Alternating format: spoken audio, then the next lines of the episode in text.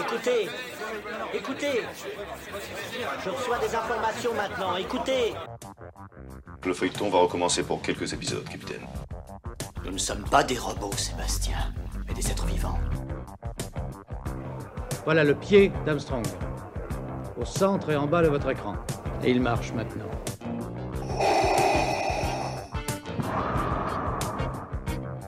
On peut dire aujourd'hui que la science-fiction est bel et bien partout. Tu veux dire qu'on est dans un programme informatique Est-ce vraiment si invraisemblable Le dormeur doit se réveiller.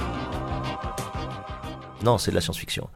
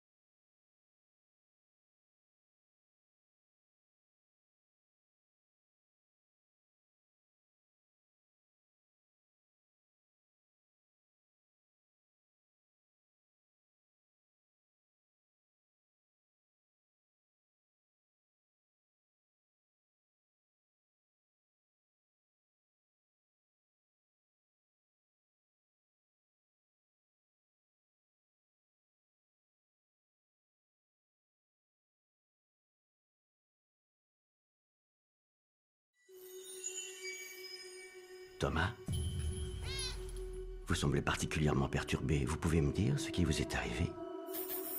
J'ai fait des rêves qui n'étaient pas que des rêves.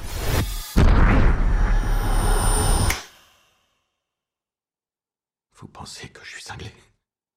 On n'utilise pas ce terme ici.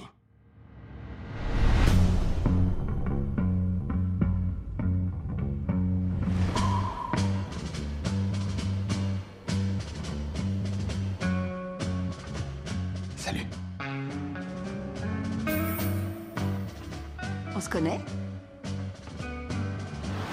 One pill makes you larger, and one pill makes you small. And the ones that mother gives you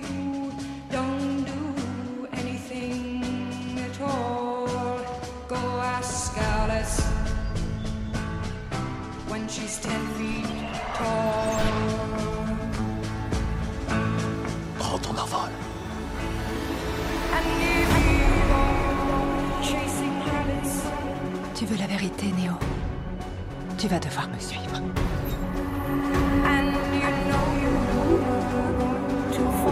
La seule chose qui compte pour toi est toujours là. C'est pour elle que tu te bats encore. Et que tu ne baisseras jamais les bras. Mehdi Achouch, vous êtes venu parler de Tron, vous avez participé au MOOC Dune et à Tout sur Dune. Vous êtes maître de conférence en études cinématographiques anglophones à l'université Sorbonne Paris-Nord. Bonjour à vous. Bonjour, bonjour à tous. Erwan Desbois, vous êtes également venu plusieurs fois sur le podcast, notamment pour parler de Mad Max Fury Road et de Claude Atlas. Vous avez écrit l'essai Lily et Lana Wachowski, La Grande Émancipation aux éditions Playlist Society, que je recommande très chaudement. Vous êtes aussi critique de cinéma. Bonjour à vous. Bonjour Lloyd, bonjour tout le monde. Enfin, nous retrouvons Julien Abadi. Vous, êtes, vous étiez venu parler de Speed Racer, car vous avez écrit un ouvrage sur le sujet intitulé Speed Racer, les Wachowski à la lumière de la vitesse. Euh, Pour nous, votre essai euh, a été un des plus intéressants euh, de l'année euh, 2021 et il est dans notre, dans notre top. C'est un plaisir de vous retrouver, Julien. Bonjour. Alors, messieurs, je vous ai réunis pour parler de Matrix Résurrection.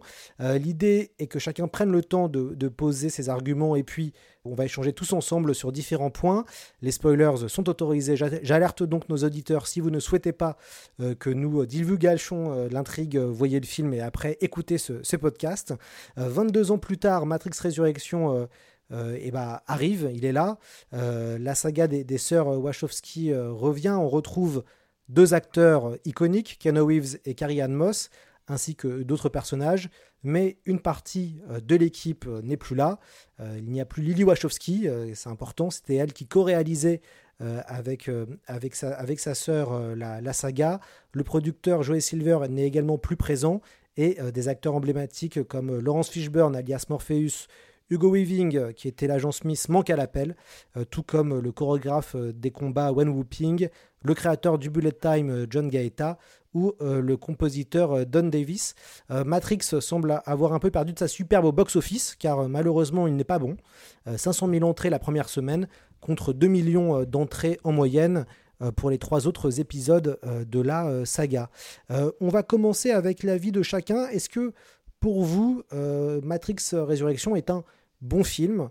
Et euh, je vais euh, laisser peut-être euh, Julien commencer. Oui, je pense que, enfin, personnellement, je pense que, c'est un bon film, voire un film passionnant. J'espérais, j'espérais que, Lana nous prendrait à rebrousse-poil, qu'elle qu'elle proposerait quelque chose qui mettrait son système en crise. À l'époque, je disais que j'attendais je, de, Matrix 4 qu'il fasse ce que McTiernan avait fait avec Die Hard 3 c'est-à-dire de renverser, euh, renverser les codes qu'elle a, qu'elle a contribué à façonner.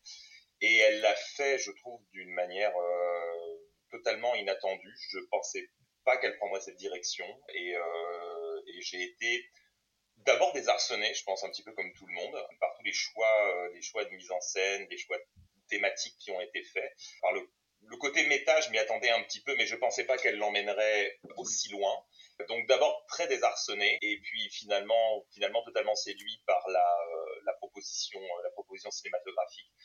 Je pense que c'est un, film bah, unique en son genre, en fait. Encore une fois, c'est un, film, on a dit qu'on on ne reverra pas, euh, parce que c'est le genre de, proposition qui peut, euh, par définition peut n'exister qu'une fois, je pense. Je trouve que le, film, le film est plus, que bon en fait. Je le trouve passionnant. Je veux dire, je l'ai découvert il y a une semaine, je l'ai revu une deuxième fois et je, ne passe, je ne cesse de le processer depuis.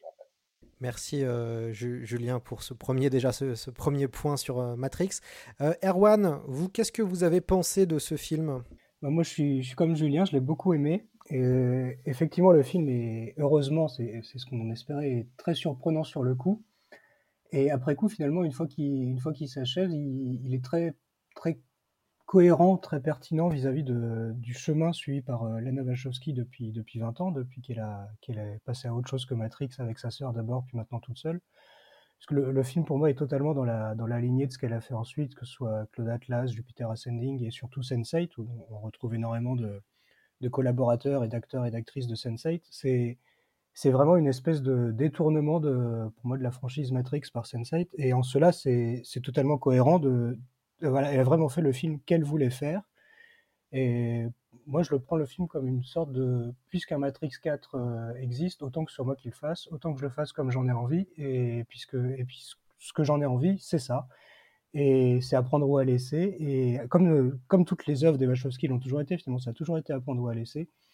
Et moi, je trouve ça effectivement très, très passionnant, très, très touchant. C'est un film très, qui m'a énormément touché par sa sincérité, son amour pour ses personnages, pour euh, ce, plaisir de revenir dans ce monde par, une, par, euh, par la fenêtre, finalement, d'en être sorti. Euh, d'en être sorti par la grande porte en faisant une, grande trilogie, une grande histoire, une grande, une grande guerre et d'en revenir par presque une, toute petite histoire, une histoire intime.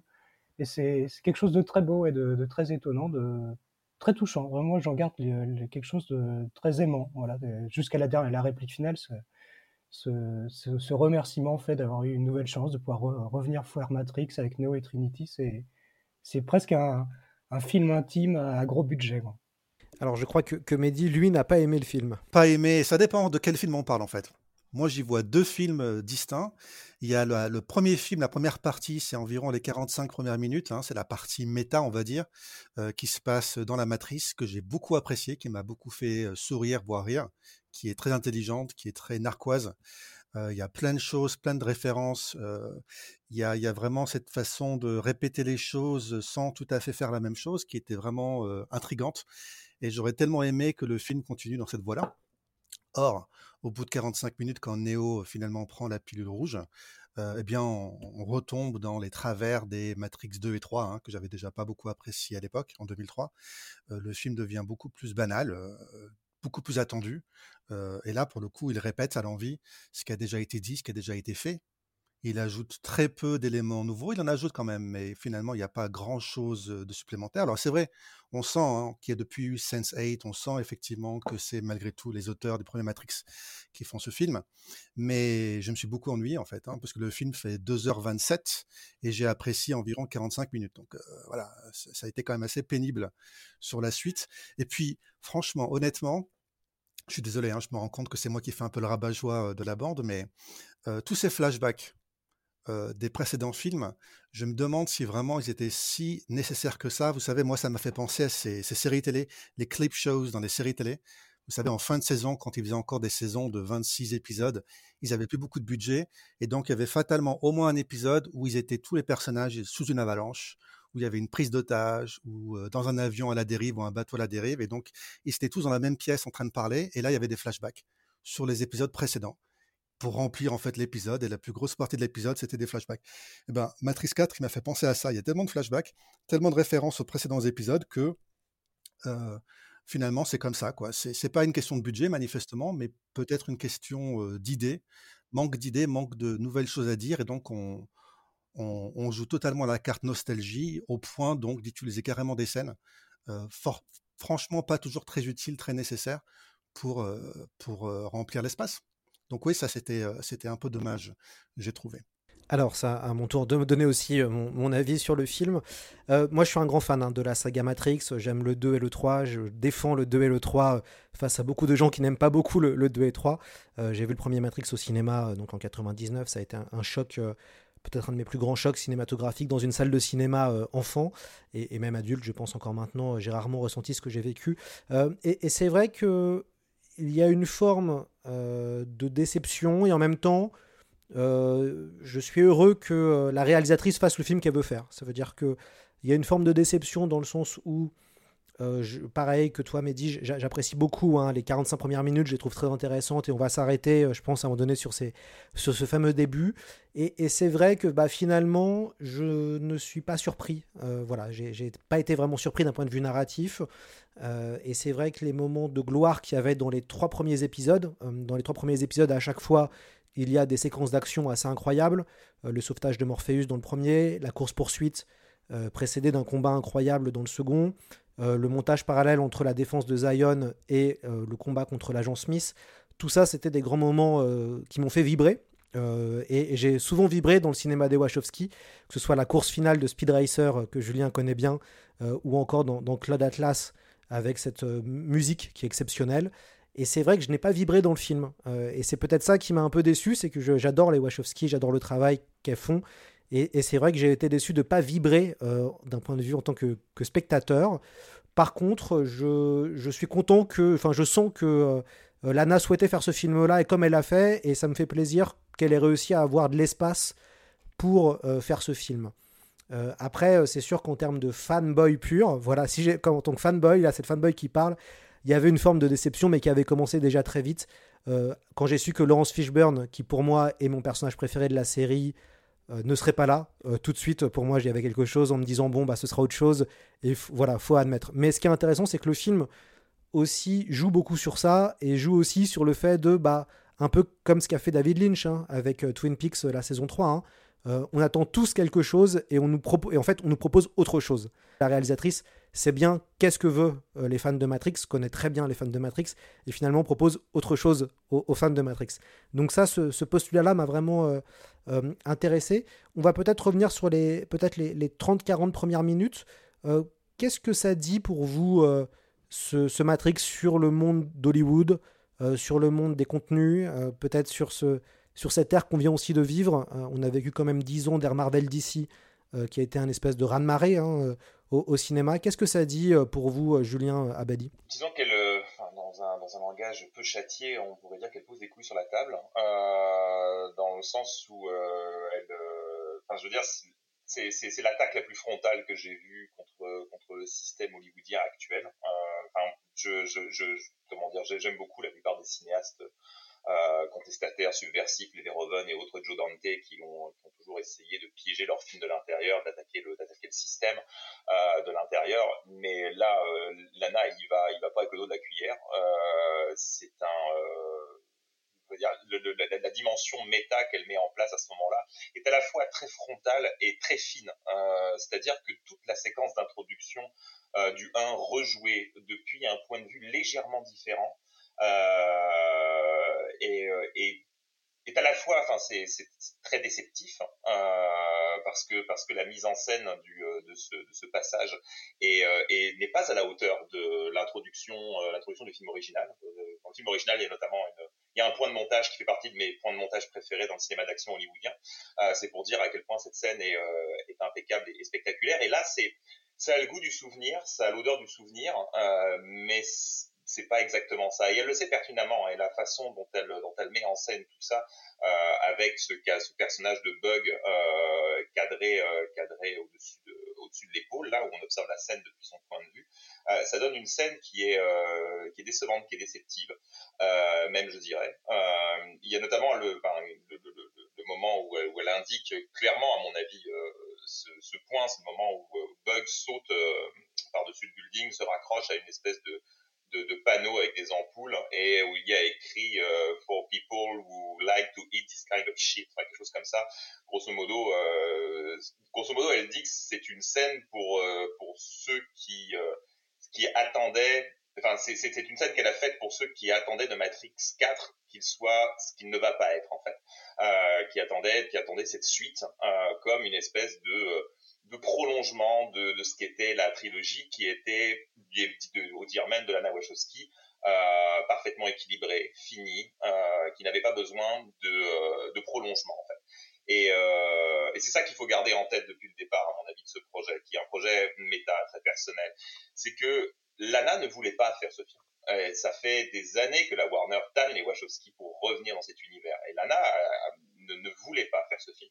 Elle trouve finalement une raison. Et sauf que, bon, elle apprend d'abord, et on l'apprend à l'intérieur du film, que Matrix 4 va se faire avec ou sans elle. Puisque c'est ce qui est dit euh, par le personnage de, de Smith à, à, à Neo. Euh, la Warner veut faire le jeu vidéo Matrix 4 avec ou sans toi. Tu suis ou tu es éjecté. Et, euh, et, euh, et Lana accepte finalement de, de, de revenir faire Matrix 4 parce qu'elle trouve finalement, euh, dans la mort de ses parents, euh, une raison de faire revenir ce couple qu'elle aimait, qu'elle aimait tant.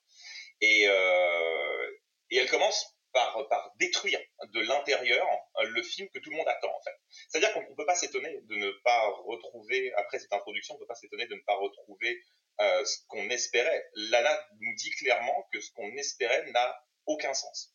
Et, euh, et, elle, et elle, elle, détruit toutes nos attentes, notamment dans ce, ce, cette séquence un peu virtuose, ce, ce montage sur, euh, sur euh, autour de la réunion marketing, euh, où, elle, où elle déconstruit en fait, et elle annonce tout ce qui va arriver dans, dans, dans, dans la suite en fait, euh, tout en te disant que, euh, tout en te démontrant par l'image et par le discours que, bah, que c'est, c'est, c'est, c'est bassement mercantile c'est bassement mercantile. Et donc, elle a, elle a, elle a ce rapport d'amour-haine envers, envers le film qu'elle s'apprête à faire, elle nous le dit. Euh, mais voilà, je pense que, que, que ce n'est pas non plus un film, euh, ce n'est pas que un film qu'elle ne voulait pas faire. Elle a réussi à, à dans chaque séquence, et c'est ça qui est très très fort à mon avis, de, de donner l'impression que c'est à la fois le film qu'elle veut faire et le film qu'elle ne veut pas faire. Et c'est là toute la complexité, à mon avis, dialectique du film, c'est que en permanence, il est dans une contradiction, qui est aussi la contradiction de Lana, qui est aussi la contradiction de Neo. Euh, il cherche un sens à tout ça. Et c'est un film qui se bat contre lui-même, et à mon avis, ça commence dès cette première séquence, dès cette première, euh, cette première partie. Erwan? Oui, la, la, première partie, effectivement, est très étrange, parce qu'elle elle nous plonge clairement dans un monde où on ne sait pas, on n'a pas encore tous les codes de comment ça fonctionne, on ne comprend pas tout de suite que c'est Neo qui a codé cette première séquence, donc qui met en scène une espèce de faux Matrix qui va lui servir à créer un personnage qui va lui-même le sauver. Enfin, il y a tout un système qui est, qui est extrêmement, extrêmement euh, excitant, extrêmement grisant. Et en même temps, moi, ce que je retiens de, de ce premier acte du film, c'est une grande angoisse, une grande détresse, voilà, par rapport à cette possibilité d'être, euh, trahi, de, que, d'être, euh, que son héritage vous soit volé, quoi, que, par les studios, que, comme disait Julien, que de toute façon, Matrix 4 va arriver, quoi qu'il arrive. C'est même mis dans l'histoire du film cette idée que les machines vont ressusciter Neo et Trinity, même s'ils sont morts parce qu'il y a trop d'argent à se faire avec Neo et Trinity vivants. Donc cette idée que de toute façon, ça va se faire, et donc Lana bah, prend le taureau par les cornes et dit, bah, puisqu'il doit y avoir un Matrix 4, ce sera moi qui le fais. Et elle va le mettre en scène, et là où ça devient vraiment presque retort, c'est qu'elle met en scène une version d'elle-même via Neo dans la première demi-heure, une version d'elle-même qui aurait continué à travailler pour Hollywood, à faire ce genre de suite, à faire ce genre de film après Matrix, on voit, moi j'ai trouvé ça très extrêmement violent. Il y avait quelque chose de, encore une fois, comme on a pu dire que la, a raison que la première trilogie était une histoire sur le, une allégorie sur les, les personnes trans, les violences qu'elles subissaient et tout. Là, j'ai trouvé que c'était encore plus encore plus violent la manière dont Neo est ramené à son, à son nom d'avant, à sa personnalité d'avant qui était Thomas Anderson, où on le force à travailler, à faire un Matrix qu'il n'a pas envie de faire. On le voit totalement dépressif, au bout du rouleau, suicidaire. Donc il y a une, espèce de projection de la part de Lana Wachowski de la personne qu'elle aurait pu devenir si elle avait accepté de faire ce système, si elle avait accepté de vivre cette vie pendant 20 ans, parce qu'elle le transfère sur Neo avant de l'en libérer et de, revenir de redevenir elle-même et de faire redevenir Neo lui-même. Sauf qu'il y a un hic, c'est que Neo comme Lana ont un quart de siècle en plus. Et moi, j'ai beaucoup aimé cette idée qu'ils ne puissent plus voler. Pareil, il y a une forme très, très simple et très forte de symboliser que bah, refaire la révolution euh, comme on l'avait fait dans Matrix 1, bah, 20 ans plus tard, euh, c'est un peu plus fatigant quand même. On n'a plus les mêmes pouvoirs, on n'a plus la même énergie. Et, et c'est très beau cette manière de. Tout à l'heure, tu parlais, Lloyd, de, de, la saison 3 de Twin Peaks. Moi aussi, j'ai vu ce, ce, lien entre les deux offres sur cette manière. Qu'est-ce que c'est de vieillir finalement pour les héros? Et de vieillir dans leur chair, dans leur corps, dans leur, dans leur énergie mentale à mettre dans cette, euh, cette manière de, de, devoir renverser des montagnes, de devoir se battre contre des forces du mal ultra puissantes et qui, elles, sont, se régénèrent sans cesse, sont toujours, euh, ont l'impression qu'elles sont immortelles. Et il y a vraiment cette idée ouais, voilà, de, de, le mettre en scène, ce, ce fait que bah, j'ai moi-même 25 ans de plus, maintenant on me demande de revenir à une œuvre culte, sauf que bah, j'ai plus forcément la même énergie, je suis plus la même personne et je, vais le mettre sur l'écran, je vais le mettre sur le papier, je vais le dire, bah voilà, euh, effectivement, euh, pour vous, Matrix n'a pas vieilli, mais moi qui l'ai fait et les personnages qui sont dedans ont vieilli et c'est beaucoup plus difficile. Et, c'est vrai qu'il y a toute la dialectique, le, la, dichotomie dont parlait Julien. J'ai l'impression qu'elle vient de quelque chose de très profond, qui est cette dichotomie entre la volonté et le, le plaisir qui a à revenir là et l'énergie qui n'est plus là, qui n'est plus la même, euh, qu'on retrouve finalement pareil dans, dans la saison 3 de Twin Peaks où Dale Cooper, bah, il, est, il est fatigué, quoi. Il a, il a plus la force de faire la même chose que ce qu'il faisait avant. Donc, il faut, non seulement se battre, mais il faut trouver un nouveau moyen de se battre parce qu'on ne peut plus appliquer la même manière que, que la première fois. Et forcément, ce nouveau moyen bah, est plus déceptif puisqu'on n'a plus 20 ans, quoi. Mais Mehdi, sur cette première partie qui vous a le plus plu, en fait alors juste, je voulais rebondir par, rapport à la référence à Twin Peaks saison 3, parce que j'adore et je vénère Twin Peaks, et notamment la saison 3, qui était merveilleuse. Et euh, autant dans Twin Peaks, à la fin de la saison 2, vous vous rappelez, on nous avait dit rendez-vous dans 25 ans, et on a eu ce rendez-vous 25 ans plus tard à peu près. Donc ça veut dire qu'il y avait, avait c'était prévu quelque part, il y avait une cohérence. Et Lynch avait vraiment envie de la faire, sa saison 3, manifestement. Et or, il me semble que c'est clairement, c'est clairement dit euh, dans le premier acte de Matrix qu'elle n'avait pas envie de le faire, ce film. On l'a obligé plus ou moins à le faire, ce film. C'est quand même une, immense différence. Et ce film qu'on l'oblige à faire, elle est manifestement, il y a un cahier des charges. Tu vas devoir montrer ci, tu vas devoir montrer ça, il faut des scènes d'action, il faut ci, il faut ça. Ce que Lynch n'a pas manifestement dans sa saison, où là, il se fait plaisir, il fait vraiment ce qu'il veut. Donc, il y a, une liberté, euh, comme souvent de nos jours, mal, malheureusement, à la télévision, dont bénéficie quelqu'un comme David Lynch, qui n'est pas présente euh, au cinéma pour les blockbusters, euh, les méga budgets, évidemment, dont on parle ici. Donc moi, ce qui m'a, ce qui m'a vraiment intéressé, ben oui, effectivement, c'est tout cet aspect critique, tout cet aspect euh, euh, métafictionnel où on n'arrête pas de nous faire des clins d'œil et de nous dire, mais vous voyez, on vous l'a toujours dit, la matrice, c'est ce film. La matrice est le système qui produit ce film aussi. C'est ça qui est fort avec les Matrix, c'est qu'il y a plusieurs niveaux de lecture qui sont pas du tout contradictoires les uns avec les autres, bien au contraire. Et le système qui était dénoncé par le premier film notamment, c'est clairement dit dans ce film, c'est Warner Brothers et les autres studios qui sont en train d'exploiter le filon, euh, en veux-tu, en voilà. Et, et, et, je pense que quelqu'un comme Baudrillard, qui était référencé plusieurs fois dans le premier Matrix et qui s'était exprimé à l'époque pour dire non, euh, ce film Matrix c'est pas très intéressant, c'est pas du tout ça que j'avais en tête quand je faisais ma critique de la société de consommation et du simulacre. Ben, je pense qu'il aurait été plus intrigué, plus intéressé par ce film, plus convaincu, en tout cas par le premier acte, parce que c'est ça qu'on est en train de nous dire finalement ce film n'est que la simulation de Matrix, qui lui-même parlait de la simulation et des simulacres de l'époque. Et ça, pour ça, Vraiment, il y a quelque chose de remarquable. Moi, ce que je peux, dire de mieux par rapport à ce film, c'est que après nous avoir expliqué la situation, on m'a forcé à faire ce film. Je me force à faire ce film parce que sinon c'est quelqu'un d'autre qui va le faire. Et ça reste quand même mon film, le film que j'ai créé avec ma sœur, etc. Très bien. Eh bien, maintenant que ça c'est clair, eh bien le film, je vais, euh, je vais faire un film de zombies. Voilà, je vais faire un film mort-vivant quelque part, comme les zombies qu'on a à la fin, vous savez, qui sont en mode autopilote. Eh bien, tout le reste du film, vous en voulez, vous voulez des scènes d'action, ben les voilà, sauf qu'elles sont pas terribles. Vous voulez Sion, ben voilà Sion, sauf que c'est plus Sion, mais c'est quand même très similaire. Il y a plus grand chose à dire, à découvrir, parce que tout a déjà été dit. Voilà. Le film est quasiment saboté, en fait, quelque part. Volontairement, peut-être. Voilà, c'est ça ma lecture, en fait, quelque part du, euh, du film. Et c'est le premier acte qui permet de comprendre ça. Si, si je peux, si je peux rebondir justement là-dessus, effectivement, il y a, une dimension sabotage qui est, euh, euh, je, je sais pas jusqu'à quel point. C'est pour ça que le film est si, euh, si en fait, et que je, le processe autant, c'est que j'ai du mal à, voir où s'arrête le sabotage et où commence, euh, où commence la, la, candeur, je vais dire, et le le film que Lana voulait faire. Et en fait, j'en arrive à la, conclusion qu'en fait, c'est tout ça est simultané en fait. C'est-à-dire que euh, oui, effectivement, quand on quand on va sur, euh, le, film fonctionne fonctionne à, base de symétrie inversée. Euh, dès le premier plan. Le premier plan, c'est effectivement euh, c'est un plan qui se où la caméra filme une flaque d'eau et où on se rend compte, on se rend compte effectivement c'est une flaque d'eau quelques secondes après le début du plan. Donc il y a, y a, un effet de symétrie. L'effet de symétrie est assez récurrent dans le dans le, dans, dans le film. Euh, donc il y, a, y a une dimension sabotage qui me semble, qui me semble évidente. Euh, la ville de Hayo, euh, qui, est, qui est la symétrie de, de, Zion jusque dans le, jusque dans le nom. C'est-à-dire que Zion était une réminiscence de Zero One, la ville des machines qu'on découvrait dans Animatrix, et Hi-Ho, bah, c'est One Zero. Euh, donc déjà là, c'est-à-dire que dans, dans, cette, dans cette partie sur sur IO, euh, Niobe explique que Zion a échoué, que, que, que et que eux ils font mieux. Ben, non, vous faites pas mieux en fait. C'est la même chose euh, avec une et c'est dit à un moment donné d'ailleurs par un des personnages, par par Bug je crois, que qu'elle reproduit en fait les échecs les échecs de Zion. Euh, et il y a, y, a, y a, effectivement un, et en même temps dans cette séquence, enfin, on retrouve un petit peu, un petit peu les, élans rococo de, de Lana qu'on a pu voir dans Claude Atlas, qu'on a pu voir aussi dans Jupiter Ascending. Donc on sait que c'est une esthétique euh, qu'elle ne renie pas nécessairement en fait. Et en même temps, on sent bien qu'il y a quelque chose qui fonctionne pas dans toute cette séquence. C'est le vrai ventre mou de, du, du, film en fait.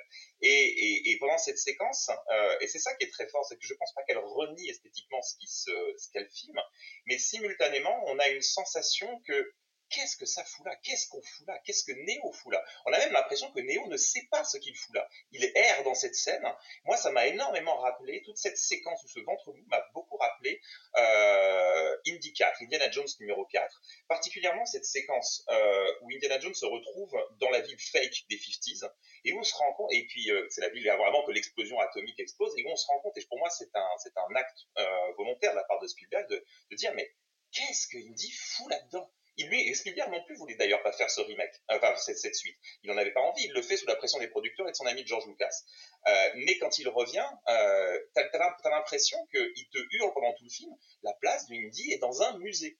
Euh, et, euh, j'ai ressenti un petit peu la même chose dans, dans, toute cette séquence sur IO où tu vois Keanu Reeves, enfin, qui est là et sans être vraiment là, il est air, il est air, il attend quelque chose. Et en fait, ce qu'il attend, c'est tout simple il attend de revenir dans la matrice. Il veut retourner parce que lui, tout ce qui l'intéresse, et c'est le seul, et c'est pour ça que je trouve en fait le film si beau, et là je rejoins complètement ce que dit Arwan, en fait que le film finalement est bouleversant.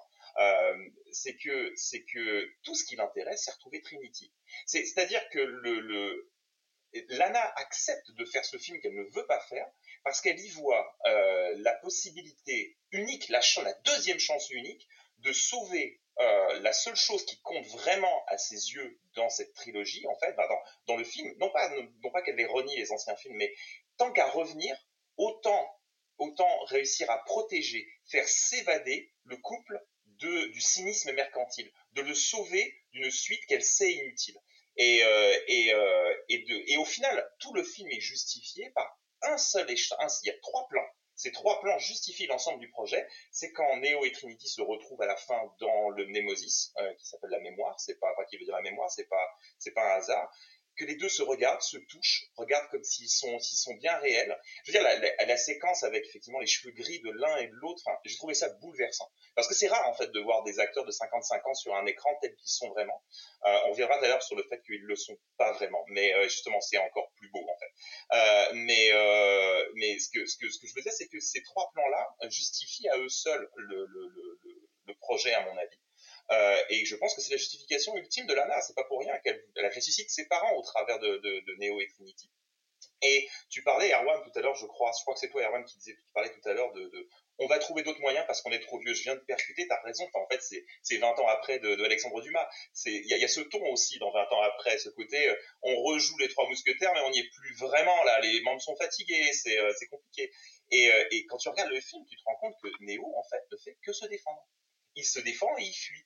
Et, Trinity, justement, à la fin, et je trouve que c'est le fuck you ultime du film. Pourtant, Dieu sait que la première séquence, enfin le, premier tiers, c'est un grand fuck you. Mais alors, la dernière réplique de Trinity, au moment où on s'attend tous au climax monstrueux, elle tient Neo dans la main, c'est prêt, elle va défoncer l'hélicoptère, ça va être non, non, non, ça va pas être génial. Alors, elle leur fait bail et elle se casse en sortant du cadre.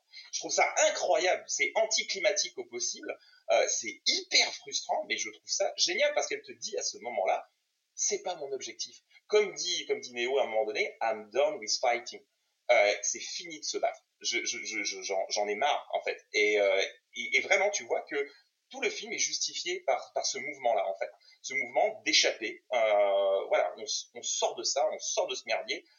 Et elle te filme, c'est ça, c'est un film en contradiction permanente qui se cherche un sens tout au long, et comme Néo, qui cherche un sens à tout ça. Pourquoi je suis sorti? Qu'est-ce que je fous à Ayo Mais et, et, et, le film est un commentaire de lui-même en permanence et de l'état d'esprit de Néo, d'état d'esprit de Lana. Et, euh, et je trouve ça magnifique en fait. Je trouve, je trouve que ça est vraiment vraiment gonflé de, de, de pousser le délire, le délire méta jusque là. Erwan, peut-être pour rebondir? Oui, effectivement, c'est moi aussi ça m'avait frappé cette idée que le seul pouvoir de Néo maintenant, c'est de se, de se, descendre, de, de se défendre, d'arrêter les balles il n'y a plus du tout cette idée de la révolution, ils l'ont déjà faite. Et, même s'ils sont euh, éthiquement, intellectuellement, ils sont en accord avec ce que font cette bande de jeunes à bord du nouveau vaisseau qui, eux, ont l'énergie pour refaire une nouvelle révolution, pour refaire des scènes d'action. Néo, euh, n'est jamais n'est jamais embarqué dans ce projet. Néo, la seule chose qui l'intéresse, effectivement, c'est de sauver Trinity, et la seule chose qui intéresse le film, c'est de sauver ces deux personnages, de les à, nouveau, pour revenir sur, sur l'histoire de l'exploitation par les studios, c'est parce que, qui est aussi l'exploitation par les machines, c'est que voilà, les morts peuvent être récupérés, peuvent être utilisés, peuvent être exploités. Les seuls qui sont libres, finalement, c'est les vivants, en fait. C'est ça que, qui, qui fonde le film. Et cette idée que, ben, il faut juste trouver un moyen, c'est un long cheminement, de la même manière, je reviens encore sur Twin Peaks, que la, finalement, le, la saison 3 de Twin Peaks, c'est 18 heures pour juste ramener Dale Cooper presque à son, à son point de départ, quoi, juste pour le sortir de la, de la Red Room le, film Matrix 4, c'est juste un long cheminement pour re-rendre à nouveau Neo et Trinity vivants et libres. Ils sont, voilà, c'est tout. Il a pas de, on, veut, cherche plus l'histoire de la révolte contre les machines. Le refaire, ce serait se renier finalement, ce serait rentrer dans le système des reboots, des suites, des remakes. De Matrix a déjà été fait, il n'y a pas de raison de le refaire. L'histoire a déjà été racontée. En cela, le film est totalement en accord avec ce que Lana et Lily ont répété pendant 15 ans, à dire non, Matrix, c'est fini, ça a été fini à la fin de Révolution, on est sûr de ce qu'on a fait, on n'a rien d'autre à rajouter. Le film est en accord avec ça, ne rajoute rien, dit juste, bon ben, Neo et Trinity, si on les laisse à d'autres, ils vont en faire n'importe quoi, donc on les rend vivants, on les rend libres, et à la fin, ben voilà, ils, ils partent libres, euh, et, et c'est à la fois pas grand chose et c'est en même temps immense de, s'en être tenu à ça, quoi, à ce programme, à cette, d'avoir réussi à ne pas se renier. Je pense que c'était l'objectif essentiel de Lana, d'autant plus potentiellement à partir du moment où sa sœur avait décidé pour de presque les mêmes raisons personnelles. Tu parlais de symétrie inversée, Julien, il y a, un peu de ça aussi, parce que quand on écoute les, les raisons de Lana pour faire le film et de Lily pour ne pas le faire, c'est quasiment les mêmes en fait, mais à partir du même constat, elles sont arrivées à deux solutions différentes. Quoi. Et, mais donc c'est possible que pour ne pas non plus trahir sa sœur qui n'est pas impliquée dans le projet, il y, a cette idée voilà de il, fallait, préserver en quelque sorte euh, cet héritage et la meilleure manière de le préserver bah, c'est presque de ne rien faire sauf un, tout petit pas de côté. Il y, a un peu de ça. Et après je suis d'accord pour revenir sur la, grande scène de Ayo que le film a d'assez gros problèmes de rythme, je pense, si, si on le prend de manière objective, qui sont un peu liés au fait qu'elle essaye un peu de rentrer deux, voire trois films en un. Quoi. Il y a Sauver Neo, faire l'épilogue de Révolution et ensuite sauver Trinity. Quoi. Et tout ça en 2h20, ça, ça rentre au chausse-pied quand même. C'est vrai qu'il y, y a des longs tunnels de dialogue. euh, Pareil, toute l'exposition du plan pour sauver Trinity, euh, bon, c'est un peu longuet aussi. Quoi. Ce qui, euh, peut-être Mehdi, je, vais, je vais vous reprendre sur la question de la réception du film. Ce qui est intéressant, c'est qu'on a vu sur les réseaux sociaux que le, le film a, a déchaîné pas mal de passion. Euh, et on a l'impression qu'un film comme ce Matrix Résurrection, finalement, à l'époque des blockbusters et, encore dix ans euh, après l'art Marvel DC, euh, c'est des films qui sont limite des ovnis, ch- chose qui était peut-être pas forcément ça en 99, où le film, quand il est sorti, euh, synthétisait 15 ans de pop culture aussi underground. Euh, Il y a énormément de, références au cyberpunk, qui était le, courant de SF des années, du milieu des années 80, des- puis des années 90. Il y avait des références à, au tout le cinéma asiatique, euh, notamment le cinéma chinois, avec les chorégraphies de gunfight euh, à la, euh, à la John Woo. Il y avait aussi une révolution visuelle, puisque finalement, c'est le moment de l'ère du fond vert, Matrix, avec Star Wars épisode 1, euh, et les ralentis, les scènes d'action. Bref, il y avait une révolution esthétique et visuelle, intellectuelle. Enfin, c'est le premier Matrix est un immense, euh, un immense chef-d'œuvre et a beaucoup marqué la SF. Euh, on sent qu'un film comme ce Matrix Résurrection, vu euh, les retours des gens qui peuvent être des fois très violents, et quand on voit en parallèle le succès de Spider-Man, qui, sort en salle et qui a atteint le, milliard de, dollars de recettes en, je crois, deux semaines, on se dit qu'un film comme Matrix, finalement, n'a plus sa place dans l'industrie du blockbuster hollywoodien. Qu'est-ce que vous en pensez, Mehdi? Ben, c'est vrai que le, le- le- constat est flagrant si on compare 1999 à aujourd'hui, le premier Matrix et son contexte. C'est vrai que le premier Matrix, quand même, il faut se rappeler, en 99, euh, il y a tout ce cycle de films de science-fiction comme Dark City, par exemple, qui, euh, qui parle de la simulation. Comme ça, il se passe quelque chose dans ces quelques années où on a envie de nous parler de simulation, où l'imaginaire des jeux vidéo de cette réalité virtuelle est vraiment prégnant. Et euh, il y a cette forme de questionnement sur que nous réserve le siècle à venir, que nous réserve euh, ce rapport au réel qui, euh, va être euh, sans doute totalement bouleversé, qui toute la thématique du cyberpunk, évidemment, qui trouve presque son apogée après dans Matrix. Une fois que Matrix est sorti, début années 2000, on passe à autre chose finalement. la, vague retombe. Euh, 99, moi je peux pas m'empêcher de me dire, c'est quand même un an après, quelques mois après Truman Show. Et puis c'est la même année que Fight Club. Et donc là, quand on parle de Truman Show, Fight Club, Matrix, on parle de films qui sont à la fois très différents et très similaires dans leur critique de la société contemporaine, dans leur façon de parler de télé-réalité, dans leur façon de parler de jeux vidéo, dans leur façon de parler du système, et comment est-ce qu'on peut essayer de se rebeller contre le système, mais tout ça véhiculé évidemment à travers des grosses machines hollywoodiennes, quelque chose de très classique. Donc tout ça, ça, a été dit, ça a été fait il y a plus de 20 ans, et évidemment aujourd'hui ça, ça, ça paraît très banal. C'est un lieu commun en fait de, dire et de faire ça. Et donc c'est vrai que euh, ce qui m'a frappé plus aujourd'hui, c'est pas la volonté de Matrix de parler du système, c'est pas la volonté de Matrix de parler de la société dans laquelle on vit, parce qu'ils ont, ils ont ont rien à dire là-dessus. Je crois que tout a été dit à l'époque. C'est vraiment un film qui, malheureusement, comme beaucoup de films qui sortent aujourd'hui, comme Star Wars, comme le nouveau SOS Fantôme, par exemple, ou même comme Spider-Man, c'est un film qui est totalement basé sur la nostalgie. Hein, c'est clairement ça la stratégie, puisque non seulement on refait Matrix, mais on refait toutes les scènes clés, toutes les scènes iconiques du premier, voire du deuxième et du troisième. Euh, par exemple, il y a cette scène, donc oui, évidemment, on va revoir euh, Zarian, qui s'appelle plus Zarian, mais ça ressemble quand même beaucoup à Zarian. Narrativement, comme ça a été bien dit, ça ne sert à rien. Il y a des jolies images, il y a des jolis plans, effectivement, de Zarian. C'est spectaculaire, il y a du spectacle. Mais on pourrait, on pourrait très bien l'enlever, ce passage, que le récit n'en serait pas bouleversé. À peine Neo se retrouve enfermé dans sa chambre, qu'on l'évade. Et donc il s'en va. Donc ça n'a pas servi à grand-chose. Et donc, euh, on nous refait toutes les scènes iconiques, notamment la scène du combat euh, dans les toilettes euh, sales comme ça qu'il pouvait y avoir entre Morpheus et l'agent Smith à l'époque. Et ben là, c'est Neo contre le nouvel agent Smith. Cette scène, elle sert à rien. Elle est pas visuellement, elle est pas extraordinaire. Elle, refait simplement jusqu'à prendre des toilettes et les fracasser contre la tête d'un des personnages. Voilà, on refait vraiment quasiment plan par plan, euh, scène par scène, on refait ce qui a été déjà fait auparavant. On voit le, nouveau Morpheus qui explique la réalité à, à, Neo en montrant l'écran de télévision, etc., etc. Donc, on est vraiment en train de d'offrir des, variations presque infimes sur ce qui a été fait auparavant. Donc, c'est ça l'ironie. Donc, j'espère que c'est ce que la réalisatrice voulait faire et ce qu'elle voulait dire. Mais on voit vraiment la différence entre 99, où il y a cet élan de, critique qui, qui, qui fait feu de tout bois. Et aujourd'hui, malheureusement, en 2021, on n'est plus du tout dans la critique, on est dans la simulation de la critique, finalement, quelque part. On est dans la nostalgie de la critique, quelque part. Et ça, ça, ça dit beaucoup de choses, je crois, entre, entre hier et aujourd'hui. Bon, c'est peut-être mon côté vieux con aussi, hein, évidemment. Je n'ai plus mes 19 ans de 99. Mais voilà, ça a été mon ressenti en voyant ce... et en revoyant une deuxième fois le film. Moi, ce que j'ai trouvé, ce trouvé intéressant, c'est justement ça, c'est de et, c'est pour ça que bon, j'apprécie le film quand même, c'est pour tout ce que dit le film sur le système hollywoodien.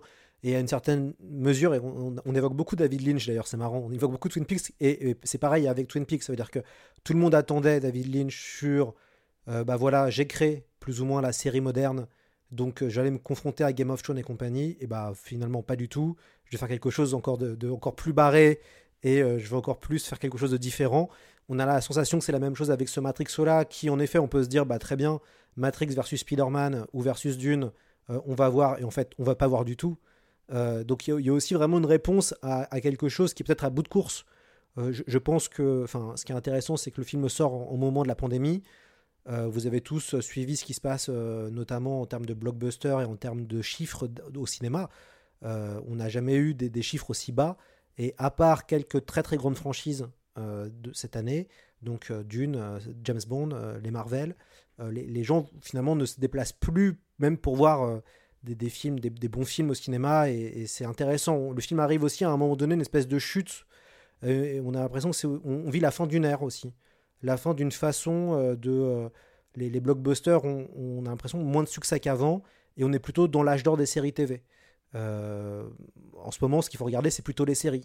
Euh, c'est pas forcément les blockbusters. Peut-être Julien, euh, tu as un, avis sur, euh, sur ça? Oui, je voulais, je voulais rebondir sur le, ce, que, ce que tu disais, Mehdi, à propos de la, de la nostalgie, parce que ce serait, ce serait enfin, la, la, la, critique, cette critique est intégrée au film. Il y a cette fameuse réplique que, que, prononce Bug dans la salle de cinéma Nothing comforts anxiety like a little nostalgia. Il n'y a rien qui, qui qui, euh, comment dire, qui caresse l'anxiété dans le sens du poil qu'un petit peu de nostalgie.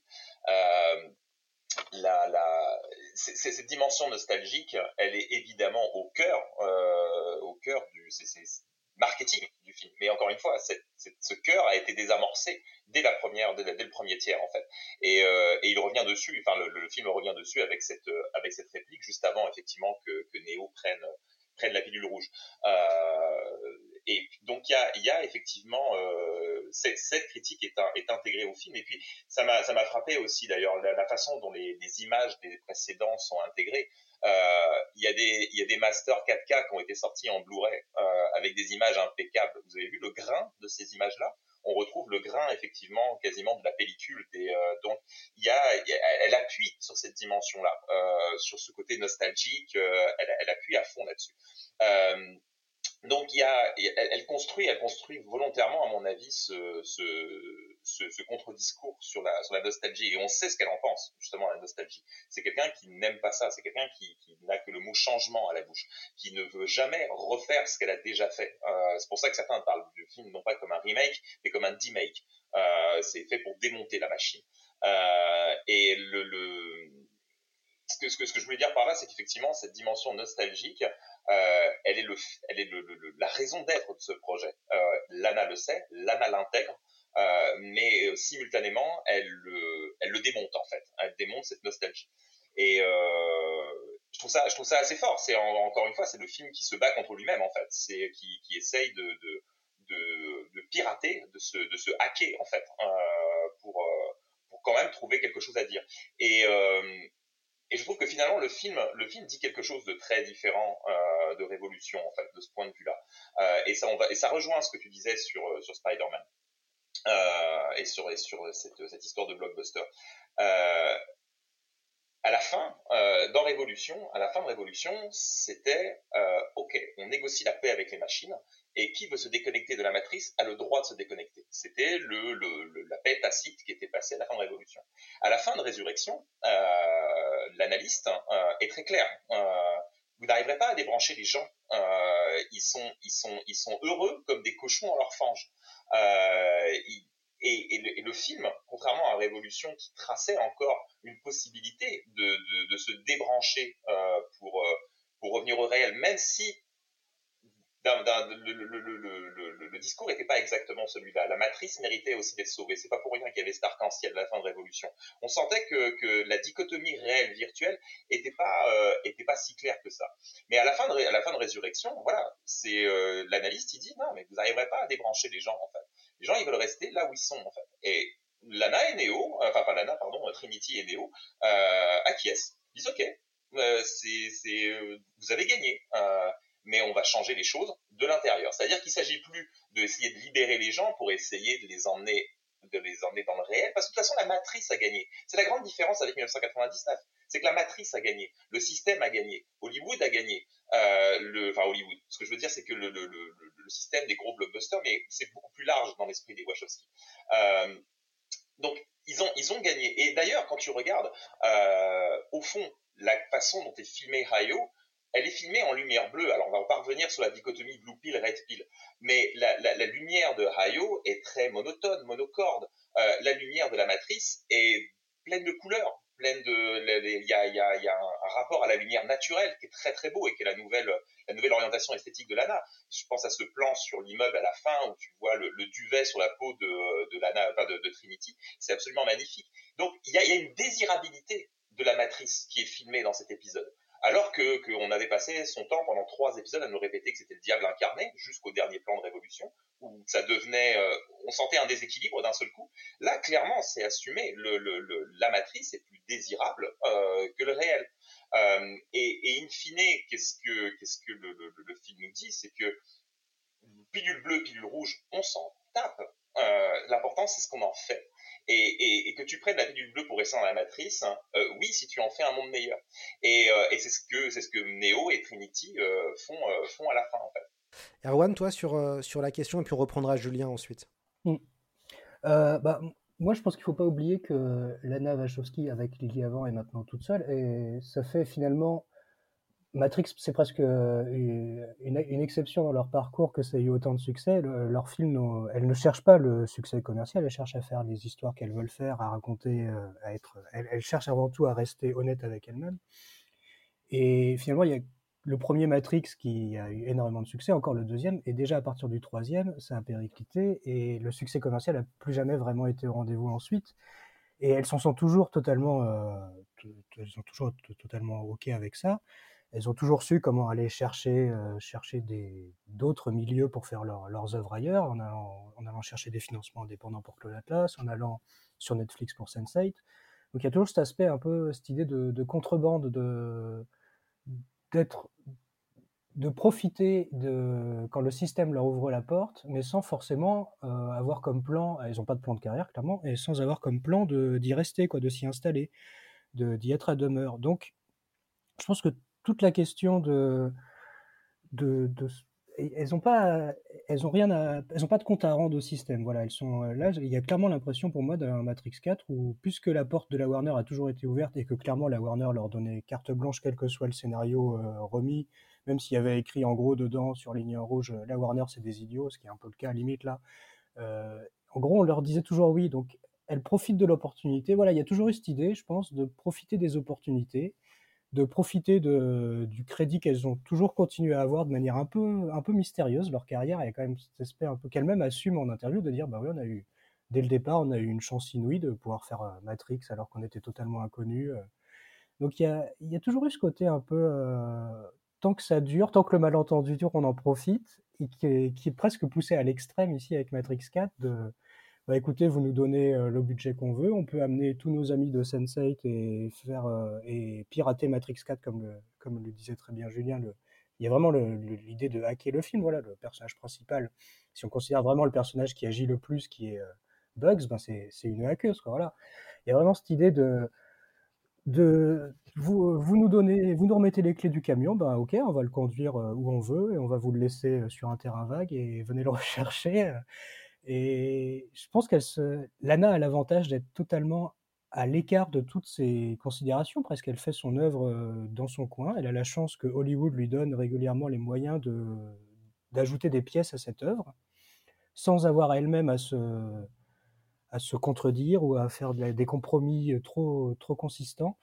Et, et effectivement, que le film ne marche pas, moi, ça me, ça me surprend pas que le film ne marche pas plus que ça. Il est, il est clairement, voilà, quoi, je sais plus qui disait, c'était Mehdi ou autre, que, que c'est un ovni, que c'est un film qui est plus du tout à sa place dans le système actuel. euh, je, je sais même pas si sur les 5-6 dernières années, il y a eu l'équivalent qui a pu être sorti de, de blockbuster d'auteur. Ça n'existe plus. Voilà, Hollywood a clairement fait en sorte que ça, que ça disparaisse, à part, à part peut-être un Nolan ou un Villeneuve, mais qui, on a l'impression qu'ils intègrent eux-mêmes l'idée de ne pas faire, de, rester quand même dans, le cadre, quoi, de pas, de pas faire exploser le cadre.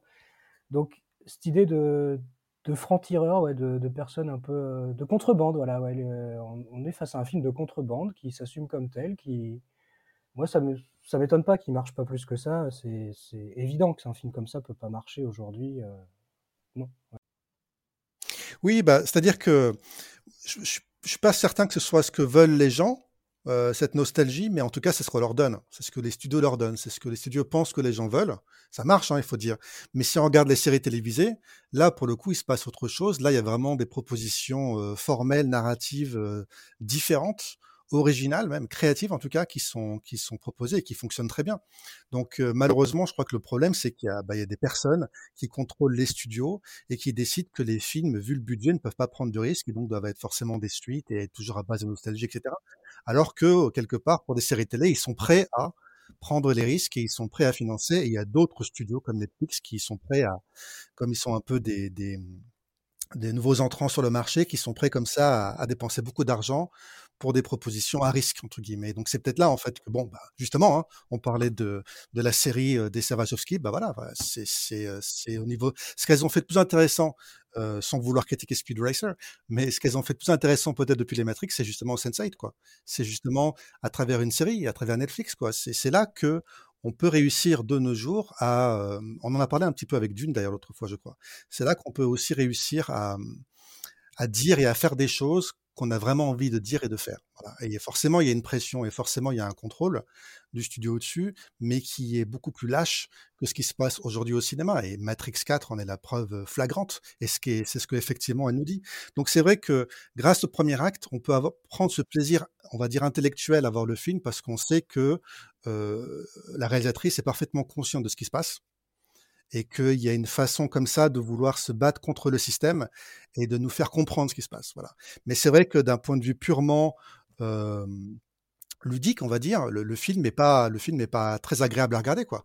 Euh, au bout de 45 minutes, ça devient vraiment très très rébarbatif et donc c'est là que c'est là que forcément ça bloque pour une grosse partie du euh, une grosse partie du public. Et enfin, je voulais revenir sur ce qu'on disait par rapport à Christopher Nolan tout à l'heure, c'était Erwan, je crois, par rapport à ce, ce, cette idée qu'effectivement il y a quasiment plus de blockbusters d'auteurs qui se font de nos jours, ce qui était beaucoup plus possible passé un certain temps, dans certaines limites évidemment.